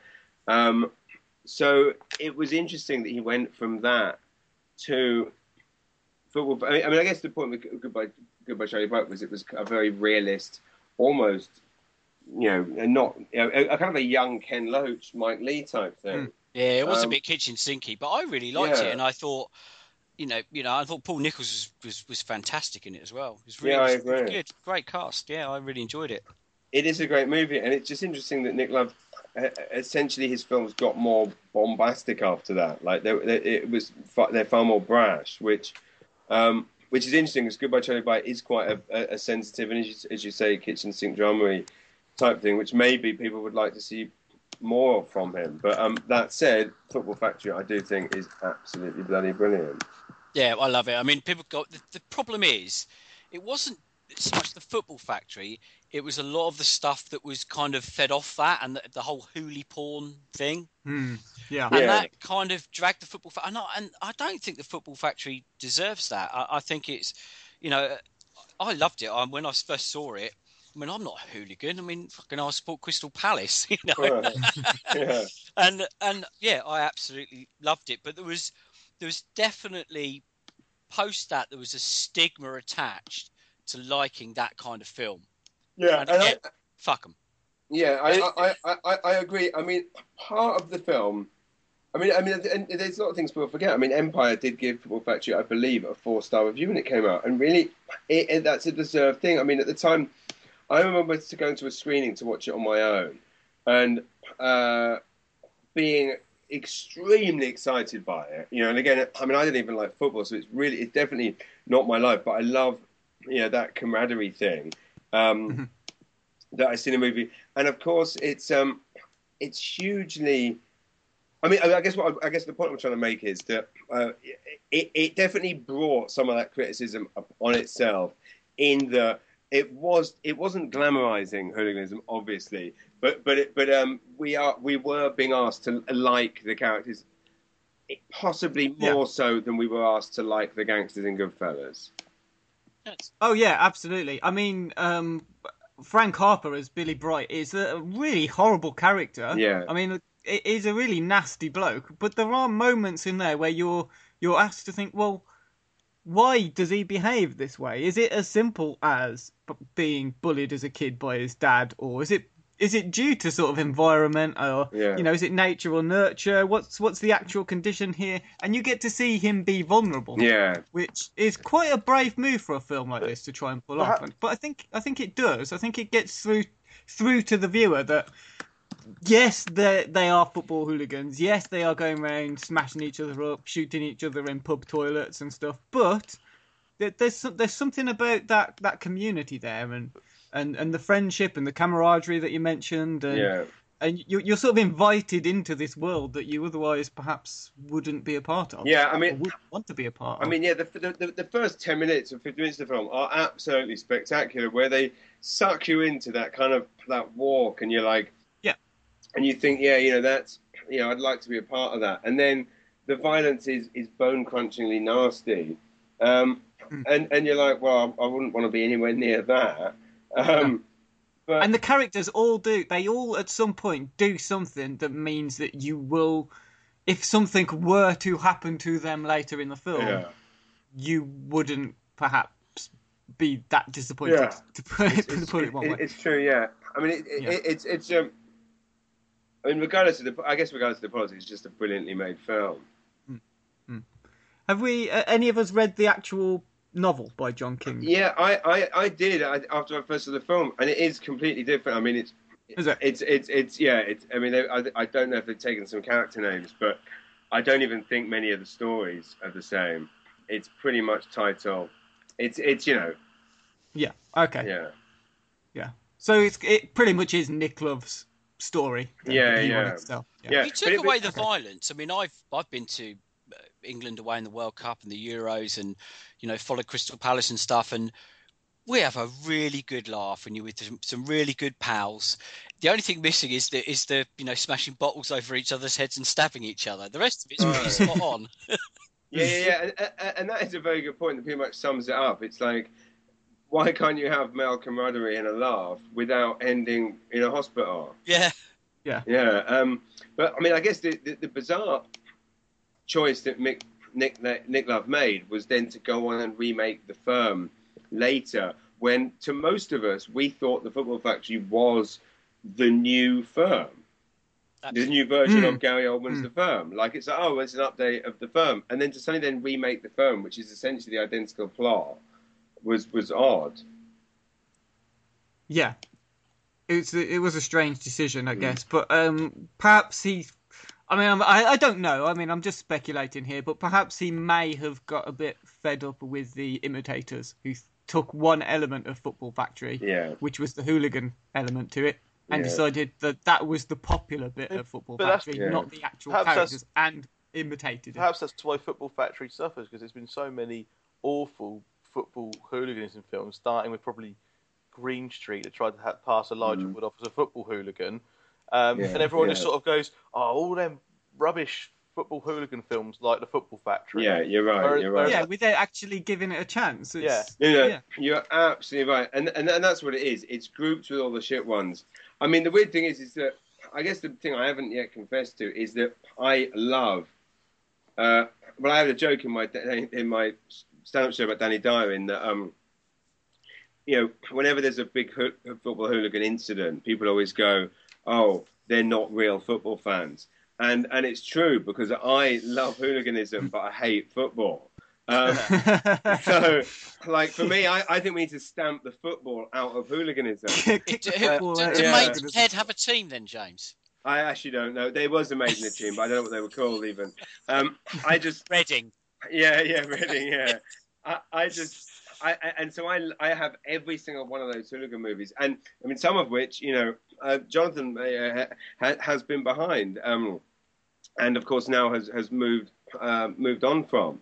Um, but the the interesting thing that happened with the hooligan movie uh, after this was, and actually, I mean, I was a fan of the of the movie White Collar Hooligan, which is when Jonathan and I first met. Was you know I was a fan of that movie.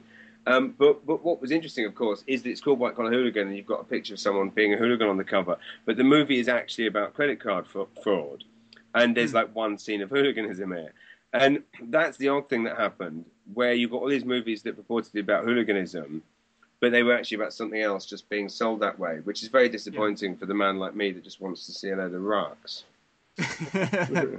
You know, I watched that the Yeah. other night. Nick Nevern's brilliant. I love him. He, he, he, he, he is great, and um, and it's one of those things that it, that is a solid film. Yeah, And it's, if it really was- good. it's a proper like crime caper. Yeah, and if it was sold as what it was, which is, but I guess the the credit card fraud doesn't sound like a sexy It, it does. proposition. You know, Well, it does to me. I think yeah, yeah, that's yeah. Well, that's true. Yeah, well, I, I, I do wholly agree. So I guess if the the hooligan element is the thing that you liked about the Football Factory, uh, James, I'm guessing the other half wasn't one for you. no, you're absolutely right. that that is one that I did not enjoy. That is, that's an odd one where you, where it's one of the, the only ones that I watched, thinking how.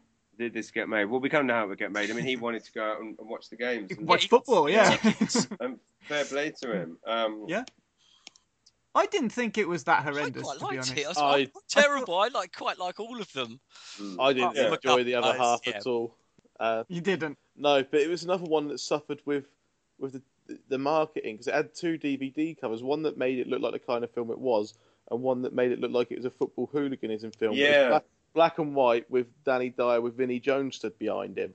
That's right. If you if you look at that and think, right, well that's football hooliganism all over, and it Yeah, and, and it and it couldn't be far, further removed Further from from hooliganism. yeah. It's about a bloke on his fiance trying to s- scav off and watch some football. Yeah, I mean, that, and th- th- there lies the biggest problem. And when you, if you're a Danny Dyer fan and you spend your hard-earned cash on a on a DVD wanting to watch a good old rock, and then you get hmm. home and it's that, you're not you're not sat there going, oh, that bloody marketing department at, at Burma. You know, you, you, you, you, you're sat there going, Dyer, you can't.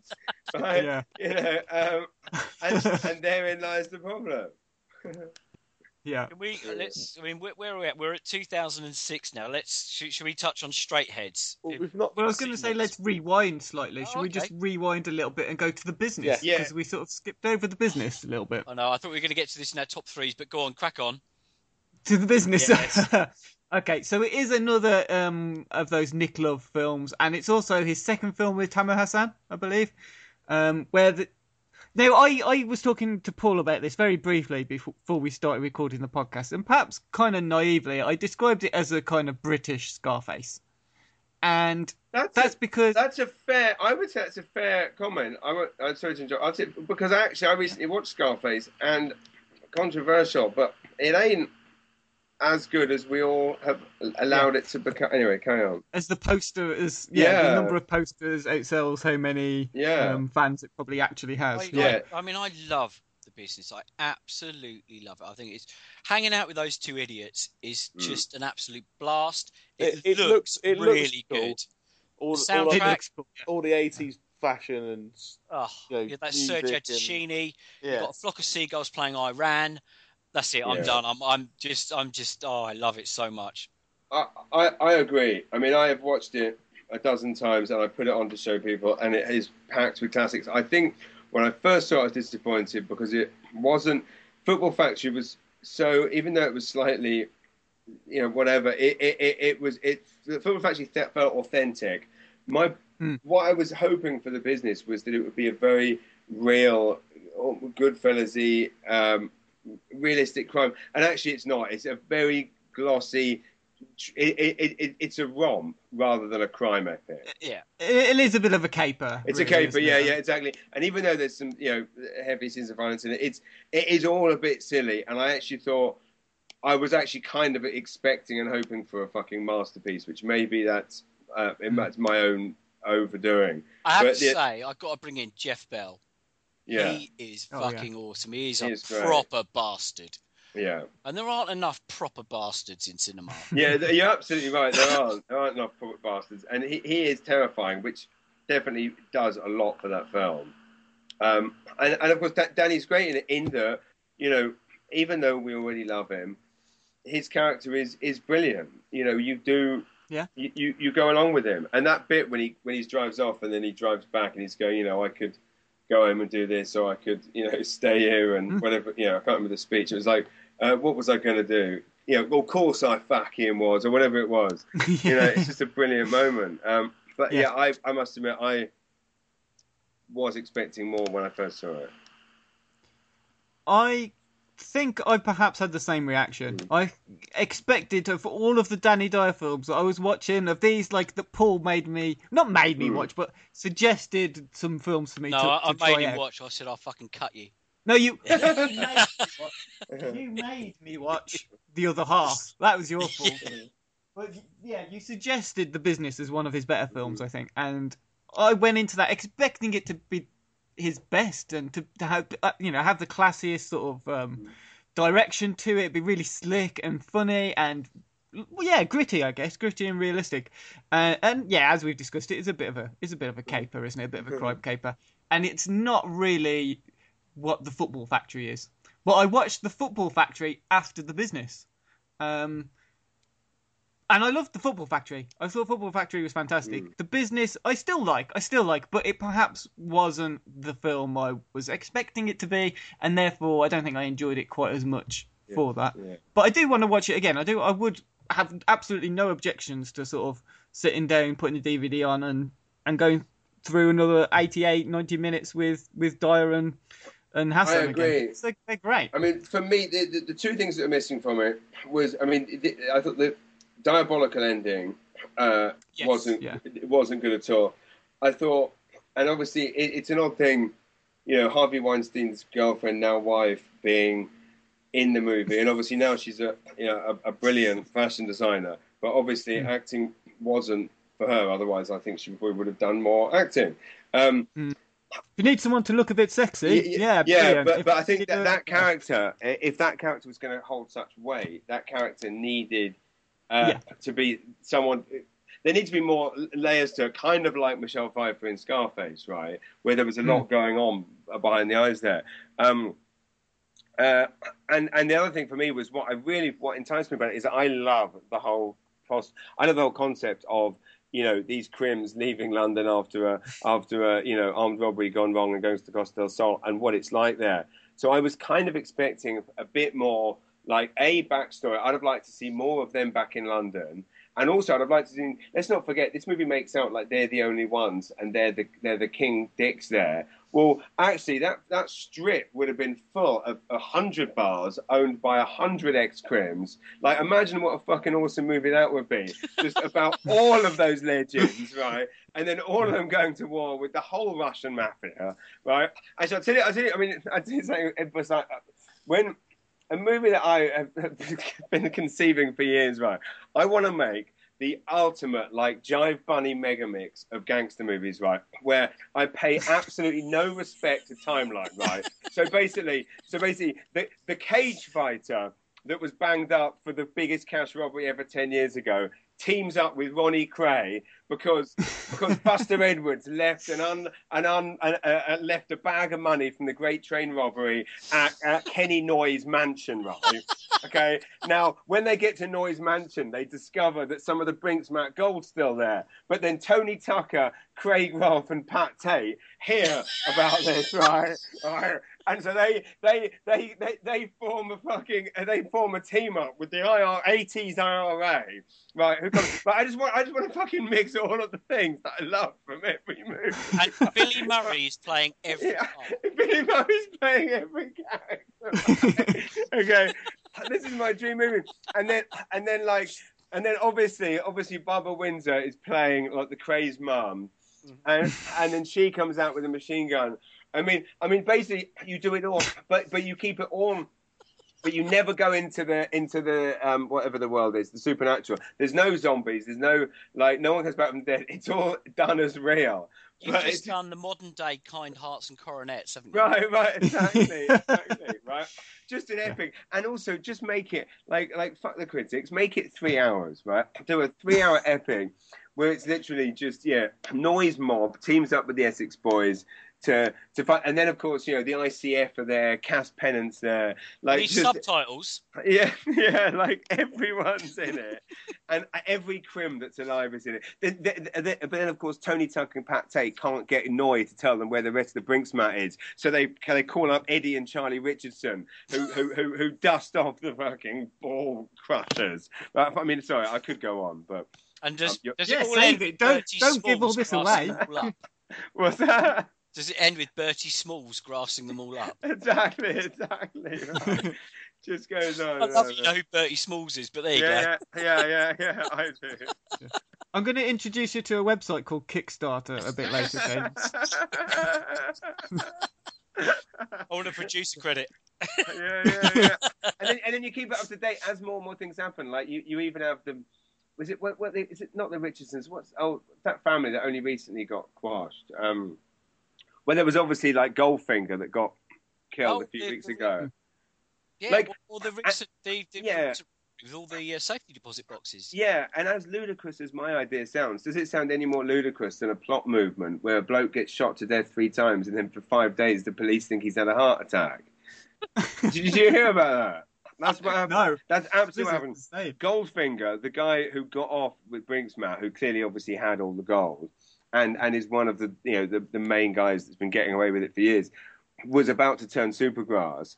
And and and the, anyway, was found after a heart attack. The police found him as oh he's had a heart attack. Then a week later they go oh no actually he was shot three times.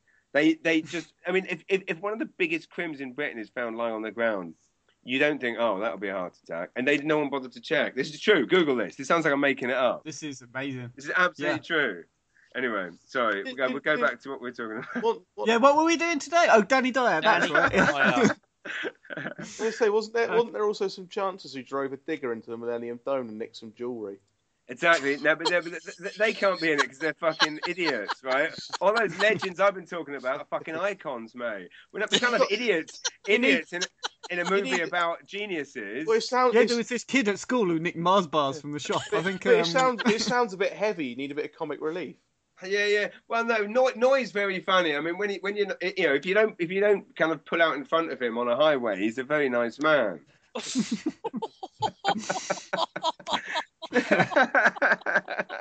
I have no idea if that's what happened. Some, uh, Uh, yeah. Right. Yeah, Danny, anyway, okay. so Danny Dyer. Um, Danny Dyer. He makes films. what, what, yeah, what, what, are we on What- against human traffic? Yeah, good movie. What's next? Bun Yeah. Okay. I think we're in 2000. I think no, we're just about to get to Outlaw. Right, out, Yes. yeah. Uh, well, just before that, even sorry to jump in there again, uh, was Severance, which we haven't really talked about, other than saying that it's his highest-rated film on Rotten Tomatoes. Yeah. Um, It's the one where he suddenly realised that if he was self-aware, it would be really funny. And you know what? It bloody well is. It's absolutely hilarious because Danny Dyer plays Danny Dyer. It's so mad. I, I, Yeah. I love the film so much. I, it's such a laugh. It, it, it, it- it's great, and it's interesting that it got it did get really good reviews as well. Hmm. Yeah, yeah, Chris it's quite highly he's- rated. But he's a you know proper director. He, you know, Triangle and um, Creep and uh, Black Death, I think it was. That's right. So you know, you've got a, a much like when he works with Nick Love, you've got a real you know proper director making proper films. Mm. You know, you put him in that environment, and I think he flourishes. Which begs the question: if you actually dropped him into a you know a big budget film with a proper director, what would happen? I, I, I agree, and it's odd that that hasn't happened. Where someone in Hollywood hasn't seen one of his things and gone, "That guy would be awesome."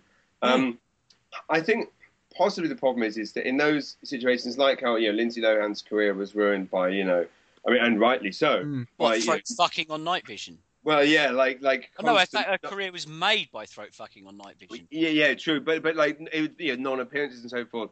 But Hollywood studios are so paranoid. That Danny has been so honest in the past about uh, the fact that on occasion he had made, you know, has turned up to a, a theatre production fucked or you know missed days work. Like being honest, as all actors have, but because he's been honest about it, it's on record. That would show up very quickly in a Google search. And actually, um, in Hollywood, they, they with the kind of insurance and everything on those films. They actually, Mm. so maybe that is, you know, it's interesting you say that because that maybe is the reason. That's possibly the reason why. He doesn't. He doesn't have as much as we like him here. I mean, he doesn't have that international star power, does he? That they can afford with people. Like, for example, it's a completely different situation, I guess. But like with um, John Claude Van Damme, who was our last inductee to the Corridor Yeah. of Praise, who was But- widely known to have all these issues with drugs and drink. Well, I, I suppose, all kinds I suppose stuff. an even bigger example is is the gamble that studios took on Robert Downey Jr. when they made Iron Man. Oh yeah, Him- exactly. Him being an Yeah. absolute wreckhead. And True, true, true. I mean, I mean that's Yeah. true. I mean, but uh, but I guess my point is is, is that is that yeah, Danny doesn't have the recognition. But I thought what you meant was the the actors who get picked up by Hollywood who are unknown and they threaten the movie because they're going to do a great cameo because they, you know what I mean? Like Yeah. like you know one of my favorite comedians, Mike Birbiglia, is now showing showing up in everything. Like he's in he's the husband of the sister in Trainwreck. He's in well, he's in that terrible movie Hot Pursuit last night. But he's probably in everything because suddenly everyone's going, "Oh, this guy can do what he that thing he does really, really well." Um, so yeah, it's just it's odd that given how much Americans love Cockney, it's weird that no one's watched a movie like Human Trafficking and gone, "We should put him in there." Would, But- uh, but- would a better but- comparison be Jason Mewes? Y- yes, I, I, I guess so. I mean, I guess uh, yeah, that's very true. I think, but I mean, and I guess I'm not just talking about the the the, the drinking, not showing up to work. Hollywood, you know, in those movies and all of that shit, they need to control it. Danny's other thing is that he's completely on record as saying everything he thinks. I don't think I think of a studio thinking about an executives meeting at a studio and they're going, we should put Danny in the Transporter Four. This guy's really funny. Someone's going to do a quick Google search and go, well, if he has the slightest falling out with someone on set or thinks the director's a dick, he's going to tell everyone. Y- y- enough, yeah. You know what I mean? Right, where are we now? we, we've done Severance. Uh, Yep. so now we're around 2009, I suppose, with with both um, the Ashley Cole Rio Ferdinand produced Dead Man Running and Adulthood, the sequel to, to Kidulthood. Um, Hmm. This time, obviously, he's been um, directed by Noel Clarke. He also starred in another film. With It, Noel it starts Clarke. to get a little bit muddy around here because you've got some really good films, Yeah. and then you've got you know y- y- your City Rats and Jack Said, which is I have to say fucking abysmal. Yeah. But then you know Doghouse is good, Malice in Wonderland. You know it's a real mixed bag, and I think Jonathan touched upon this. It was like you know Mm. it was a um, you know a, a a big film star living on a, a jobbing actor's wage, Well, exactly. and that That- comes to the forefront around 2009. Yeah, like it looks insane that he did five films in 2010. Um, but then that's not insane because if you're making two, three, four, five, ten grand a picture, and that's you know two months' work, well, it makes sense that he would be doing five of those in a year. Um, and then also in some instances, like City Rats, that was probably a day's work. Adulthood was a day's work. I bet that, uh, the thing I'd say about Adulthood is I think both Kidulthood and Adulthood are spectacular films. Yep. Um, and you know, believable, and do not look in any way low budget. I mean, I'm, I don't. They, they probably weren't low low, but I'm sure they were on on a budget. Um, I think Danny's on record as saying that they had like swordfish on the at the catering truck. So yeah, they were on. They had some money behind them. right, yeah, yeah. that, that that that does sound all right. um, Um, yeah. So go ahead. Yeah, I mean, I'm just going through. I mean, because I know this is probably where um, me and you, James, have seen all of these, and I'm guessing the guys, you haven't seen any of these, have you? Um, I've seen a few. no, I don't think I have. So we're looking at like Devil's Playground. I've seen. Um, Well, let's let's start. Look, Dead Man Running, I think was a real. I, I know we took the Mickey because it was Rio Ferdinand and um, yeah, well, as soon as their names came up on the opening credits, I just thought, oh god, it's this film. I haven't heard good things about this, but it was all right actually. Yeah. It was uh, it was quite decent, and I um, love a caper. I genuinely love a caper, and this, you've got you know Danny Dyer and Tamer Hassan, who you can't help but love spending time with. Exactly. And- it's yeah. fun. It, it delivered on what uh, so many of the other artworks had been promising. Yeah, All of these exactly. shit movies that have been, you know. So for a fan of either of them, bloody, you know, it's it's perfect. And it's weird. I remember watching a lot of these films. Like I would watch them, like it'd be a Saturday night. My wife would be out, and I would just get, you know, it's a cliche, but I would get six beers and a pizza, and I would just sit and watch the movies that I couldn't necessarily watch with her. And I remember watching that for the first time. And again, obviously, there's stuff that could be better about it, but what would I rather watch that night? That or a thousand, um, uh, or, or if you if you gave me a choice between that or every single movie that's ever been nominated for an Oscar, I would pick that. So would I. yeah, you know. Um, so yeah, it's good. Yeah. And Doghouse was very well reviewed as well, and and a good movie. But as you say, it just got buried by City yeah, I really enjoyed it. I had such a laugh with Doghouse. Yeah. It's, Yeah. I'm pretty I'm pretty sure Doghouse is the first Danny Dyer film I watched, and uh, I again sort of fell victim to that trap of oh it's just a bunch of you know it's an Essex boys film. It's all these idiots. I'm not going to enjoy this at all. Oh wait, actually, this is this is quite fun. I'm getting into this, Yeah, mate. Oh, this this is really good. Actually, I, I quite like these characters. I like the actors. Mm. It's it's yeah, I enjoyed I it. think I meant I to- like Noel Clarke. I think I, that's part of what what drew me into Doghouse. Yeah. And Danny Dyer himself is really funny in it, which Yeah. also helps. I think I meant yeah, to br- go on, so, Steve. so, so I think I meant to bring this up earlier on, but you're about the same age as me, similar age to me.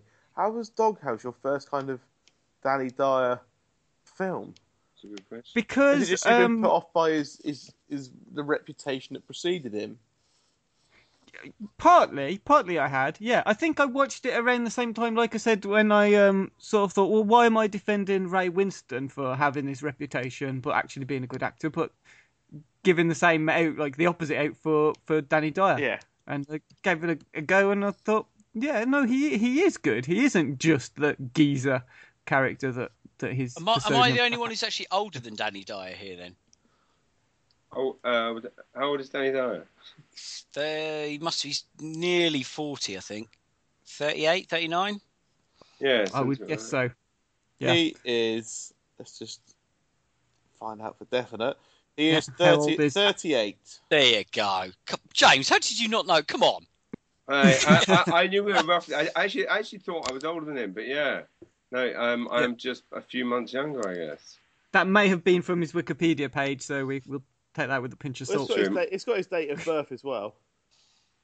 So, Yeah, actor, former football club chairman, yeah. Danny Yeah. Dyer's age. Yeah, um, yeah. So I I like Doghouse. It was the first one I saw. Mm. Um, but I also around that time are films like another one actually.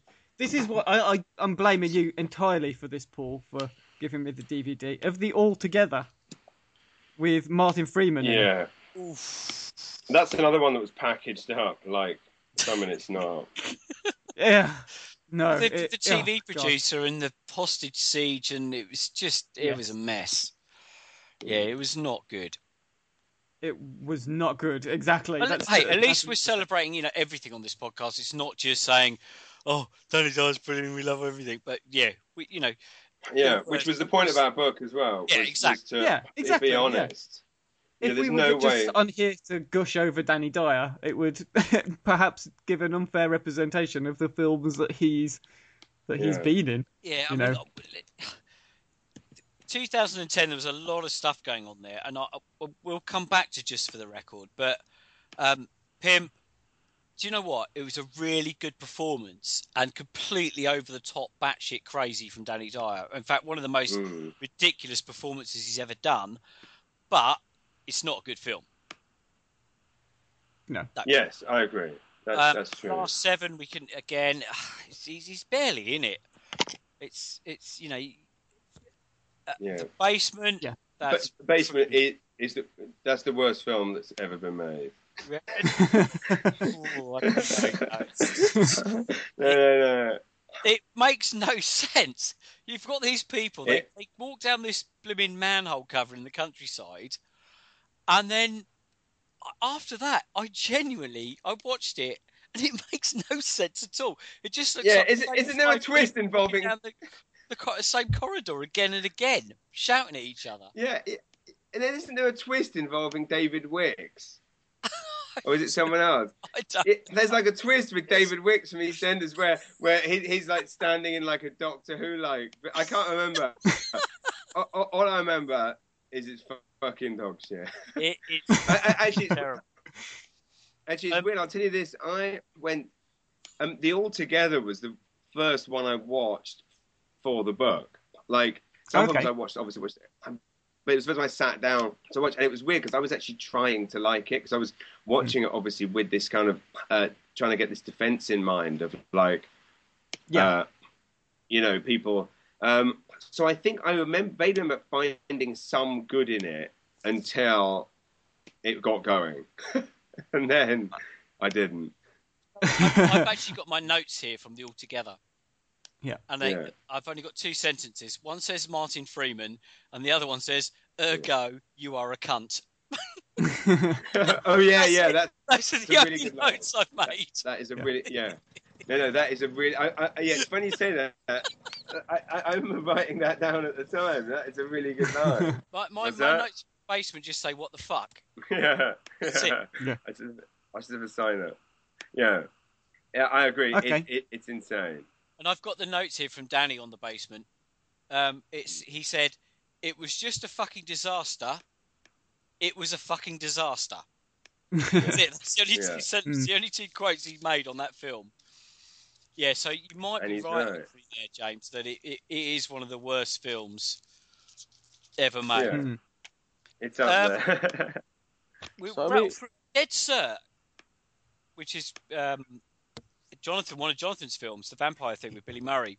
yeah. he didn't speak very highly of that, Jonathan, in that interview. I quite liked it. No, I mean, I, I, I- I also didn't did, didn't mind it. I mean, yeah, John, definitely more critical of some Hmm. of the stuff that he's done that I have enjoyed. Um, and yeah, that's one that I definitely did enjoy. Here's the kicker, though. I Danny Dyer is in it for like ten seconds at the end. Yeah, Yeah. and he's on the He poster. gets to the doorway and he's got a briefcase and stuff. I watched that in a double bill with a film called The Hooligan Factory. Oh yeah, oh, Okay. Seven? Yeah. yeah, At the start of that, they recreate the Essex Boys murders, and Danny Dyer gets his head blown off in the first ten seconds. that's right. I watched that, then I watched Dead Cert. So there was a three-hour gap between Danny Dyer appearing in the first one and coming at, doing a cameo at the end of the second one. yeah, It that's was funny. the least rewarding experience of my um, Yeah, Danny Dyer watching experience. that's insane. Okay, just before we move on to EastEnders, finally, there's just one film I think that we we have already talked about Run for Your Life, but just to talk about before we move on, Vendetta came out in 2013. Now, Mm. I saw this, and I this is from like conversations I've had with with other people. Actually, Vendetta is it's kind of like a turning point for him in his career before the EastEnders thing happened, isn't it? It was him becoming this maturer. Um, uh, I guess it's, it's just a revenge film, but it's done quite well. It's done very well. I, I Um, Yeah. but it's, it's a I different character out for him. because you know uh, Owen and myself we watch a lot of Korean films, a lot of Korean Yes, revenge Yeah. movies. If Vendetta had been a Korean revenge film, everyone would be jizzing in their pants over it. I Yeah, genuinely thought it was really good. It was nasty. Mm-hmm. You know, it was a slow burn. You had the proper two-hour runtime. Everything I love in a It's Korean shot film. beautifully. Yeah, Oh yeah, it looks it amazing. looks amazing. It looks really amazing. expensive. So yeah, I mean, you James, you can you were in it, so Yeah. Come on. Well, well, yeah. I, I, I, I mean, the amazing thing about it, I, I completely agree. It's it's it's a it's a great movie. It looks amazing. Um, it's weird how, again, you know, it did get some positive views. It did get way more positive views than what uh, Danny had been getting up to that point. Mm. Um, it obviously the. In terms of timing, it came out and it sold, you know, a, a lot of DVDs, and rightly so. And it came out at the perfect time. And of course, when Danny agreed to do EastEnders, it was still somewhat of a gamble in that who knows what way that was going to go. But I remember that Christmas Eve when he appeared, I was sat actually at my parents' house and our book was coming out at the same time and Vendetta was coming out. It was an exciting time. And um, Danny comes on to EastEnders and it was just like we were all kind of sat at home like cheering him. Like it was, it was this kind of brilliant moment, brilliant timing. So yeah, I mean, I think even without EastEnders and without anything else, the book would have, uh, sorry, the, the the the film would have obviously helped his career. Um, but you're right. It's a weird thing that in this in in, in I say this country, I'm in Canada, but in England, uh, people were like, you know, oh, it's just a it's just a formulaic uh, uh, uh, vendetta, uh, you know, a revenge to It's Mm. like, well, yeah, they all are. That- that- that- that- that's what they do. Yeah. Even when Death Wish One did it, it was a it was formulaic. When Death Wish One did it, it had been done a million times. But it's how you execute it. And as you say, it's weird with you know Korean films how uh, they can get five star reviews for having an almost identical plot. Oh, James, I'm not kidding. I've probably Yeah. watched 30 or 40 Korean revenge Mhm. thrillers. They're all, you know, paint by numbers. And this is, you know, if, Yeah. you, if I compare this to them, this stands Yeah. out head and shoulders. It was, re- I really, really enjoyed it. I thought it was really good. Yeah, I I, I I, quite I agree. like to see them with. Uh, I know it's, it might be a bit biased, but I like the sort of British flavour to it as well. You know, you can get these like Yeah. Death Wish. I mean, I compared it to Death Wish when I was talking to Paul. Um, but it's it's good to see like you you couldn't get this film in another country. I mean, there are very obvious like we talked about the Korean films. Japan's got quite a lot of revenge um, thrillers as well. You can go to Europe even. You know, Yeah. Italy and France make make their fair share. Um, but you definitely would not get Vendetta in one of those countries in the same style. I think there's just something very inherently British about it, which I is agree. enjoyable uh, uh, on a certain level. It's it's yeah, I I liked Vendetta. I thought it was it was it was great. So should we? Yeah. Should we I was gonna say, should we uh, end our run through his, his filmography as such with his his appearance uh, currently in EastEnders? I mean, he has been in some of the big British serial institutions before, like he's appeared in The Bill and Casualty and Hollyoaks. Has anyone seen? I, I desperately wanted to see the casualty appearance, but I've not seen it. I've, Not to my knowledge, it was look, it was on at the time in my life when I was watching Casualty. Nobody Which is very brief, his which is very brief. Yeah, so I may have seen it, but I don't remember it, unfortunately.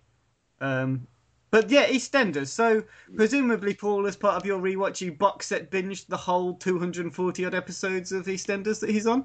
No, I No. in when he appeared at Christmas, and I made Yeah. the whole family stop, stare, and watch, and it was like a you know a huge thing, and nobody understood why I was going. No, we've got to watch EastEnders, but no, we don't watch EastEnders. No, you watch EastEnders now. And It was I- your I- Doctor Who. yeah, and I've. I've just dipped in ever since. But I think Jonathan, um, in our interview, kind of hit the nail on the head where he said, you know, he's, he's made that show watchable for people like me who couldn't give a rat's ass about it, and it was just dreadful. Suddenly. Mm. Oh, Danny Dyer's in EastEnders. He's running the Queen Vic. This is awesome. This is what I want to see. Now you're talking. Yeah, no, I think it's, and it and it's brought him to, you know, uh, perhaps an audience who may not have kind of appreciated him before, and he's been picking up accolades and awards, and he is going to win a BAFTA at some point. There's no question, and I will Yeah. fucking celebrate that day. I really, really will. I agree. I feel like that would be a victory for all of us. yeah. Amen, brother. Yeah, damn right. But yeah, yeah, it's weird. I mean, yeah, it made. It, I mean, I don't live in the country anymore, and I'm not. I mean, there are English people where I live that that do um, you know, invest in huge satellites and vast bootlegging operations to get Coronation Street live here. Um, um, and, and EastEnders, I, I'm not one of those people. But, But, James, um, just interject, but- right? It's, it's three, it's five dollars a month for Uno Telly. Right, Yeah, yeah, yeah. Yeah. You got it. Okay. Okay, I, I, I guess what I'm saying is I don't want to spend five dollars a month, but while I was doing it, I, I, was enjoying, I was enjoying him being in it, and it's what what I think is brilliant about it is that I it made me watch EastEnders again, and it made friends of mine who loved EastEnders and I always used to take the piss out of them for watching EastEnders. They suddenly started loving Danny Dyer, so it was this whole just like Danny Dyer loving. Um, all thanks to EastEnders, but you're right, he made it watchable, and also he did. I mean, some you know amazing things in it. Like I mean, the whole scene that I believe when his son came out and how you know this scene was you know, incredibly sensitively done, very well done for one of the, for a, a, a soap opera. And then of course you know some of his fan base, and again I'm not going to stereotype, but but but some of his fan base. Um, started sending him homophobic tweets, and then he kind of he kind of owned them, and it was it was quite a magical moment when suddenly the press are kind of all over Danny Dyer for being such a wonderfully wonderful celebrated liberal. Uh, it was a big kind of step on from uh, what was happening a few years ago. Well, it goes full Yeah. circle if you look back to Borstal Boy, where he was in a really touching gay romantic prison drama. Just unfortunately, yeah. it was packaged as a hooligan film. Yeah, well, exactly right, and still is. I noticed. I saw Yeah. it somewhere recently. They're still releasing it, looking at like a yeah. Um, but yeah, I mean, he's he's he's essentially s- saved EastEnders, and EastEnders has saved him. Does mean Vendetta 2 has been delayed, which is a disappointment. That is true. You're gonna have to wait a bit longer to reprise your role, James. Yeah, that's true. And I I've been pushing for that, but they're not having it. The good thing about N- n- EastEnders n- is that now Danny's got you know a regular income and he's you know not financially beholden to these terrible films. Hmm. He can pick and choose his roles, and that's going to work so much better going forward. Well, that, that's a very, very good point, actually. Um, That yeah, that he's um, he's clearly doing well out of EastEnders. Yeah, you're right, and he can pick what pick and choose what he does. What he does, and there's you know nothing needs to be rushed. So yeah, it's a very good point. You know, I mean, I mean, Vendetta too. I think is a fantastic idea. The movie is- is screaming for a sequel, and um, yeah, I honestly can't wait for that to happen. Maybe they can sort of, if Danny Dyer's too busy, bump up that that fiance character into It's a, a a more Very, leading- very good point that I couldn't have put better myself. Exactly. Uh, that absolutely, you know, just think how awesome that would be. You know, that character gets wind that Nick Nevern has been fucking his wife, right? And goes on a and goes on a massacre. Um, Danny's busy, but Danny so Danny can do a cameo where, I, but in in fact, Danny could be the one to off him at the end. He only has to work. well, there for you go. Yeah. Get, gets paid the same. I go on a massacre. Um, I mean, there's a film right there. Exactly. That Right. Kickstarter website, I am definitely sending you the link later. Yeah. You can look into I've, Kickstarter. I've It's got to going to change your life. I've got to ask And- when when that when your wife saw that scene, what what does she have to say? Actually, I don't know if she's seen it. She don't. She's never. She doesn't watch. She doesn't really see much of what I do, to be honest. She she comes to my live she shows. She work doesn't at the watch post any. office. Yeah, well, she comes to my live stuff, but she, yeah, she hasn't. She doesn't really watch my TV show here. Or I mean, I mean, we're busy. No, Hmm. she, she's uh, she's downstairs right now bathing the kids while I'm talking about Danny Dyer for two hours. So you know, we don't see much of each other. Um, we- but what was I going to say? Yeah, I should I should take my line that like, one line in the film. Um, You've got yourself a deal. That's what I need to do. We need to get this movie signed off, and they're going to go right, James. We'll we'll pay you twenty quid, sixty days filming. You, you, you get to shoot everyone, and then Danny Dyer shoots in the final day. And I'm just going to go. You've got yourself a deal. that is a Um, very well rehearsed line and well delivered. Should we, Um, Thank you very much indeed. Nice, because I know I'm appreciating the time here. Should we whisper our top Yeah. threes really Yeah. quick? Yeah, Do it, yeah. mi- mi- Go for mine's mine's going to be just really predictable, and I'm just going to say human traffic, the business, and the football factory. Nice. That was simple. brief. Yeah. Yeah. I'm, I'm, I'll do mine. I mean, I'm mine. Number one again, human traffic. We we touched upon Justin Kerrigan earlier and how it is fucking shameful that that guy is not. I mean, I, I, I thought human traffic was just, you know, amazing. It spoke to me. It was, you know, really, really important film for me growing up, and and uh, you know, I don't think any Hmm. anything will ever have that impact again. And I think that applies to you too, James, doesn't it? Absolutely, absolutely spot on.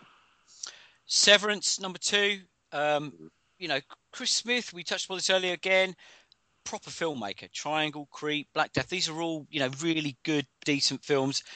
And I laughed my tits off watching Severance. I thought it was absolutely brilliant. Mm. And to have Danny being completely self-aware, genius. Yeah. I'm I'm going off script here, James. So I'm really sorry. Yeah. But number three go for it. isn't in the book. And- Oh, Oh, oh. And it was a TV Oh. movie. It was made Yeah. for Sky. Do you know what it is? Oh, it's Harry on the boat. Yes. Yeah, yeah, yeah, yeah, yeah. And we listed it, and we I bought it, and we were going to do it, and then we suddenly realised there was, yeah, there was other reasons. But you're, you're right. I enjoyed that too. Very mean, good. Will Mellor was great. Ralph Little, Keith Allen, Caroline Flack appeared in that. Yeah, that's right. She John did. Simm pops up. Yeah. And I'm not sure at the start if the barman isn't Billy Murray, but I can't guarantee. I'm not sure. Um, that your Billy Murray bing- bingo We- that you play. yeah, we, we, we play Billy Murray bingo. I don't, I don't want to like embarrass him because it's not a bad thing. We just every time Billy Murray pops up, we cheer in a film. That's a good game. No, no, Yeah. no. I'm with you there. I'm with you there. Um, the iconic scene in that, though, uh, obviously, you know, you've got all the guys, the holiday reps in Ibiza, is um, Davinia Taylor, where she Yeah, comes yeah. strap on. Mate, when I was, that's whatever age it was, it was like, this is beautiful. What a what a scene. Storing yeah. that in the wank bang. Oh, fuck, he knows. Over to you guys. Yeah, that's my three. well, why didn't course. why don't you tell us uh, your three favourites then, um, James? Um, yeah, it would be it would be Human Traffic, Football Factory, and you know what? It, it, it, the, the third one would have to be Vendetta, without a shadow of a doubt. but not just because uh, it was the greatest moment of my life, but um, also because I think it's an excellent film, and I would you know I would have uh, loved it and enjoyed it regardless.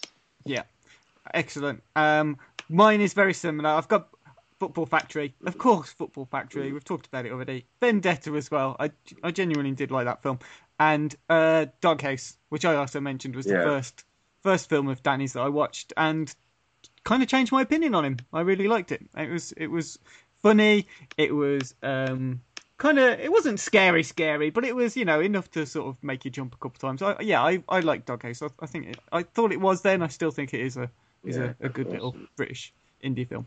Cool. Right. Can we, um, can we get everyone's recommendation for a film that they might not um, have seen then? For the yeah, okay. Well, we'll go in reverse order then, shall we, to make it quite quite simple. I watched. Um, uh, um, okay, it is a Nick Love film, but I watched Outlaw yesterday Yeah. for the first time, and I think that although it is, I think it's a film with problems. There were things I didn't like about it. For some reason, it's the first film I've noticed of Nick Love's where it's got that shaky cam stuff going on. You know that Bourne Identity Yes. style shake. And what's weird is why does that just come across in that as really shit filmmaking? Given that he's a really Exactly. good filmmaker, it doesn't make sense. I'm not. Sh- I'm not sure what the decision was, but it I, that didn't really work for me. Um, it threatened to even ruin a few scenes where it it was so distracting from some of the, the more dramatic scenes that it kind it kind of almost ruined it. But it was good enough in other areas that I would still recommend it. I think that the the acting from the cast was great. Ac- Actually, I don't think it was Danny Dyer's best performance Yes. but he was it was a it was a proper acting performance if you want with a you know capital A and actors performance. It's got a good cast. Sean Bean was good. Rupert Friend was good. Sean Harris was brilliant. I thought, and I always like Lenny James and Bob Hoskins. So it's got a fantastic cast. Um, it is a little bit of a revenge thriller in some ways. It's it's about people being brought together to right the wrongs of the failed police and the law, and when it's let Just them down. your and stuff. But- vigilante kind of role. Yeah. it's more of a yeah, yeah. But you know, so I, I would recommend it. Just bear in mind it has got that shaky cam business going on. Yeah. So brace yourself. Take a sickness tablet and a before. So James, why don't you why don't you tell us which one you're going to recommend for people? I mean, it, yeah, it probably would be, uh, as he pointed out, um, is Harry on the Boat, which, you know, I, I think, eh, does that count, even though it's a TV movie? Yeah, Or should we- mate, yeah. absolutely. Yeah. because it's a feature. You could recommend the bill if you wanted. Yeah, the, I mean, yeah, yeah, perfect. yeah, yeah, I, I absolutely think that should have been, uh, should be recognised more, and it's, um, yeah, it's just bloody good fun. Such a laugh. Even it's Yeah. absolutely filthy as well. Yeah. Talking Right. of which, this um, have you seen the trailer for Kill Your Friends? Uh, you know what? I haven't, but the book is one of my favourite books of all yeah, I, time. do you know what? Even And- though we've never spoken before, I Yeah. knew that A, you'd read it, and B, you loved yeah. yeah, you can tell. like, I mean, I, I just read that book just drooling. like, Oh, I'm like, this is so good. and I mean, and the one good thing about the film is it's been in the making for a while. I'm, so I'm assuming, I'm just hoping it's going to be amazing. Oh. Um, but no, I haven't seen the trailer yet. I saw it was on IMDb, but I haven't watched it yet. I just can't wait to see Oh, that. I'm so stupidly excited. Um, Yeah. Steve, Um, I think really, I mean, I've not seen as many Danny Dyer films as the rest of you. I think the, the most little known one that I'd recommend would be Doghouse. Okay. Yeah. Um, so yeah, that more or less brings to an end our induction of, of Danny Dyer into our our version of, of a Hall of Fame, the Corridor of Praise. And um, yes, so thanks for all of you for, for listening to all of this, and thanks James for, for joining us. Is there anything you'd like to, to plug to our listeners while you're while you're with us? Well, yeah, I mean, I, I, I guess the, the, the film that I'm working on now, which is called The Comedian's Guide to Survival, I would implore people to either um, find me on Facebook, my name is just James Mullinger, or my website, jamesmullinger.com. And yeah, I'm working on this movie that, that is uh, essentially, it, it sounds very impressive when people say oh, they're making a movie about your life. They, they're kind of making a movie about uh, a situation I was in. Um, although the character who is played by James Buckley uh, does share my name some of the things happened to me, some didn't. But um, I would implore people to check it out. It's going to be out in, in, in cinemas in England next year, and it has a whole host of comedians playing themselves, from Jimmy Carr to Gilbert Gottfried. Um, so uh, yeah, please do uh, check it out. But yeah, just find me on the internet in the usual ways. I'm going to visit a paint factory in Austria. Awesome. that is that is awesome. Uh, what, I don't what- need to plug that. I don't know why you've told. I don't know why you've told that.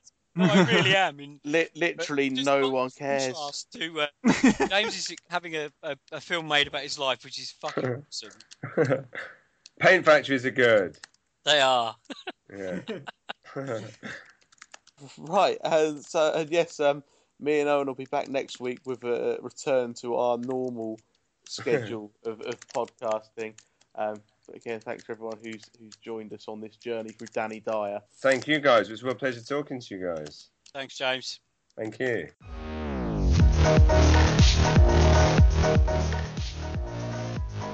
The Failed Critics podcast is presented by Steve Norman and Owen Hughes, created by James Diamond, with original music provided by Kevin MacLeod of Incompetech.com, remixed by James Yule of JamesYule.com. You can find us at FailedCritics.com, on Twitter at FailedCritics, and Facebook at Facebook.com forward slash FailedCritics. Thanks for listening.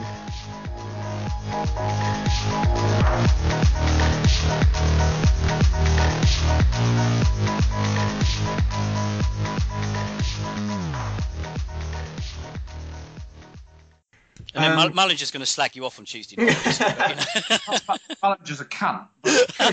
I'm going to just leave that bit in at the end. I'm Yeah. keep that recording and just put it on.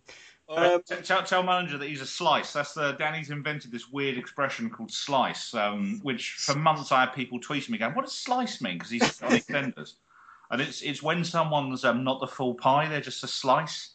Oh, So uh, you know, we we did this. Um, James did this show, his one man show called "How a Middle Class Feminist Comedian Fell in Love with Danny Dyer," and uh, yes, I wish I'd seen it. I was it's brilliant, it's brilliant, and and I got Danny to come and record a load of um, dialogue for it.